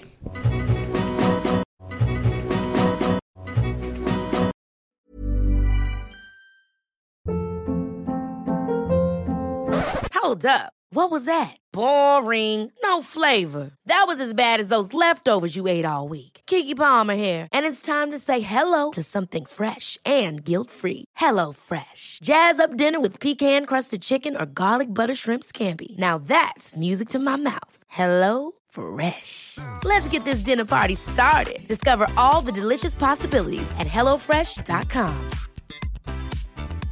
Even when we're on a budget, we still deserve nice things. Quince is a place to scoop up stunning high-end goods for 50 to 80% less than similar brands. They have buttery soft cashmere sweaters starting at $50, luxurious Italian leather bags, and so much more. Plus, Quince only works with factories that use safe, ethical, and responsible manufacturing. Get the high-end goods you'll love without the high price tag with Quince. Go to quince.com/style for free shipping and 365-day returns.